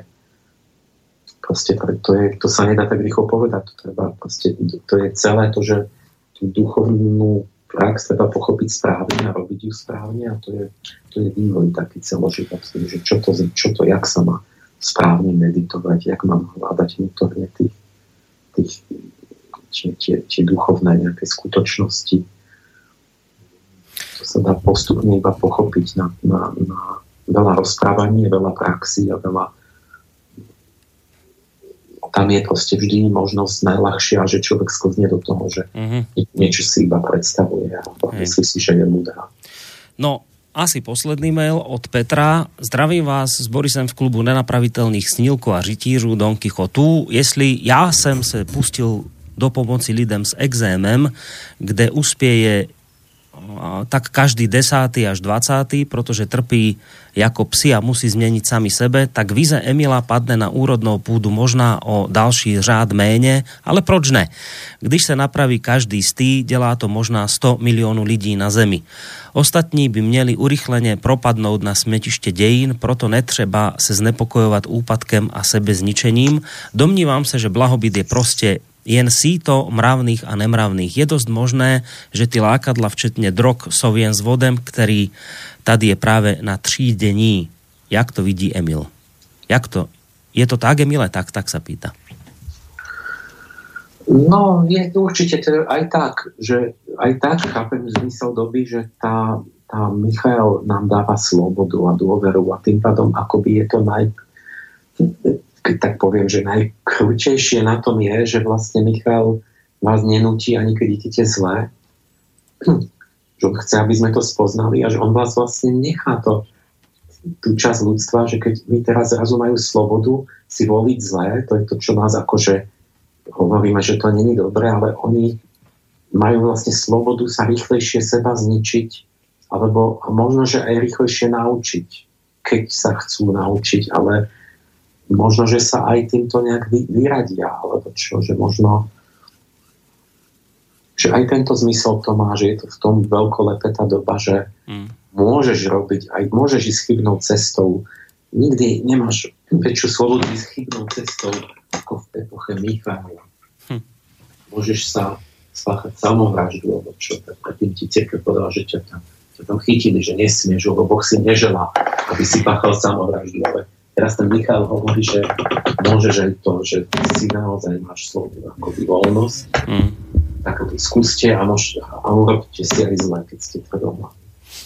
A neviem, k čomu to, že či to napríklad, že keď bude, že egoisti nebudú mať, ja neviem, deti, tak, tak vymrú ten, hm.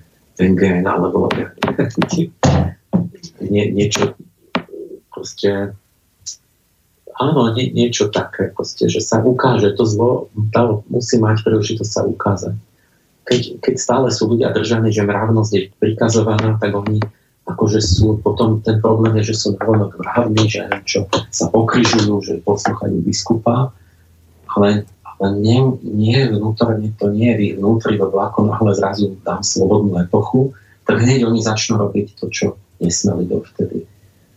A Michail čaká na to, že pochopíme veci, že sami od seba začneme robiť správne veci, alebo že si zvolíme možno zánik tí, ktorí proste nechcú, alebo to nevedia, alebo že pôjdu do nejakej slepej uličky a že nastane nejaké triedenie. Michail je vlastne aniel apokalipsy, on triedí vlastne tú, tú zem a No, a tu som vlastne už v tejto chvíli aj spomínal, že posledný mail, viac to nestihneme, máme poslednú minútku do konca relácie. Neviem, ja to dávam na zváženie, Emil, tebe, že či teda chceš ešte dať jednu reláciu, kde by sme vyriešili maily, ktoré nám tu ostali z tých predošlých relácií, alebo to už cítiš tak, že môžeme si dať teraz zase pauzu na dlhšiu dobu. Ne, neviem, čo tam zostalo, poradíme sa potom. Dobre, dobre, takže my dva sa ešte dohodneme, dáme vám potom samozrejme vedieť. Ak relácia bude, tak to nájdete v našom uh, programe. Keďže čas naplnený, tak ti, Emil, ostáva z mojej strany len veľmi pekne poďakovať za to všetko, čo tu za tie dva mesiace z tvojej strany odznelo, pretože to je očividné, že si tomu musel venovať obrovské množstvo času a prípravy, kým si toto všetko dal dokopy. Mňa len mrzí, že je to aj z našej strany proste nezaplatená záležitosť.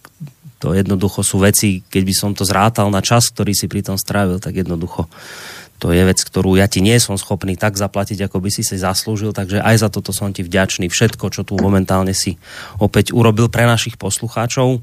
Verím, že to padlo na úrodnú pôdu a že mnohí poslucháči sa k týmto dielom budú vracať, nakoniec nájdu to v archíve, takže tam si to môžete prepočuť aj viackrát, to všetko, čo tu zaznelo. Takže Emil, ďakujem ti ešte raz veľmi pekne. Ja ti tiež ďakujem za moderovanie, poslucháčom za pozornosť a prajem pekné leto všetkým. Ďakujem pekne, to bol Emil Páleš, sofiológ, eh, s ktorým sa iste v tomto rádiu ešte počuť budeme pri ďalších témach, nebudeme sľubovať kedy. Ako už Emil naznačil, blíži sa leto, vtedy on cestuje, takže skôr niekedy zase po letných prázdninách možno niečo vymyslíme. Na teraz všetko, lúči sa s vami spolu s ním Boris Koroni, majte sa pekne, do počutia. Táto relácia vznikla za podpory dobrovoľných príspevkov našich poslucháčov. I ty sa k ním môžeš pridať. Viac informácií nájdeš na www.slobodnyvysielac.sk Ďakujeme.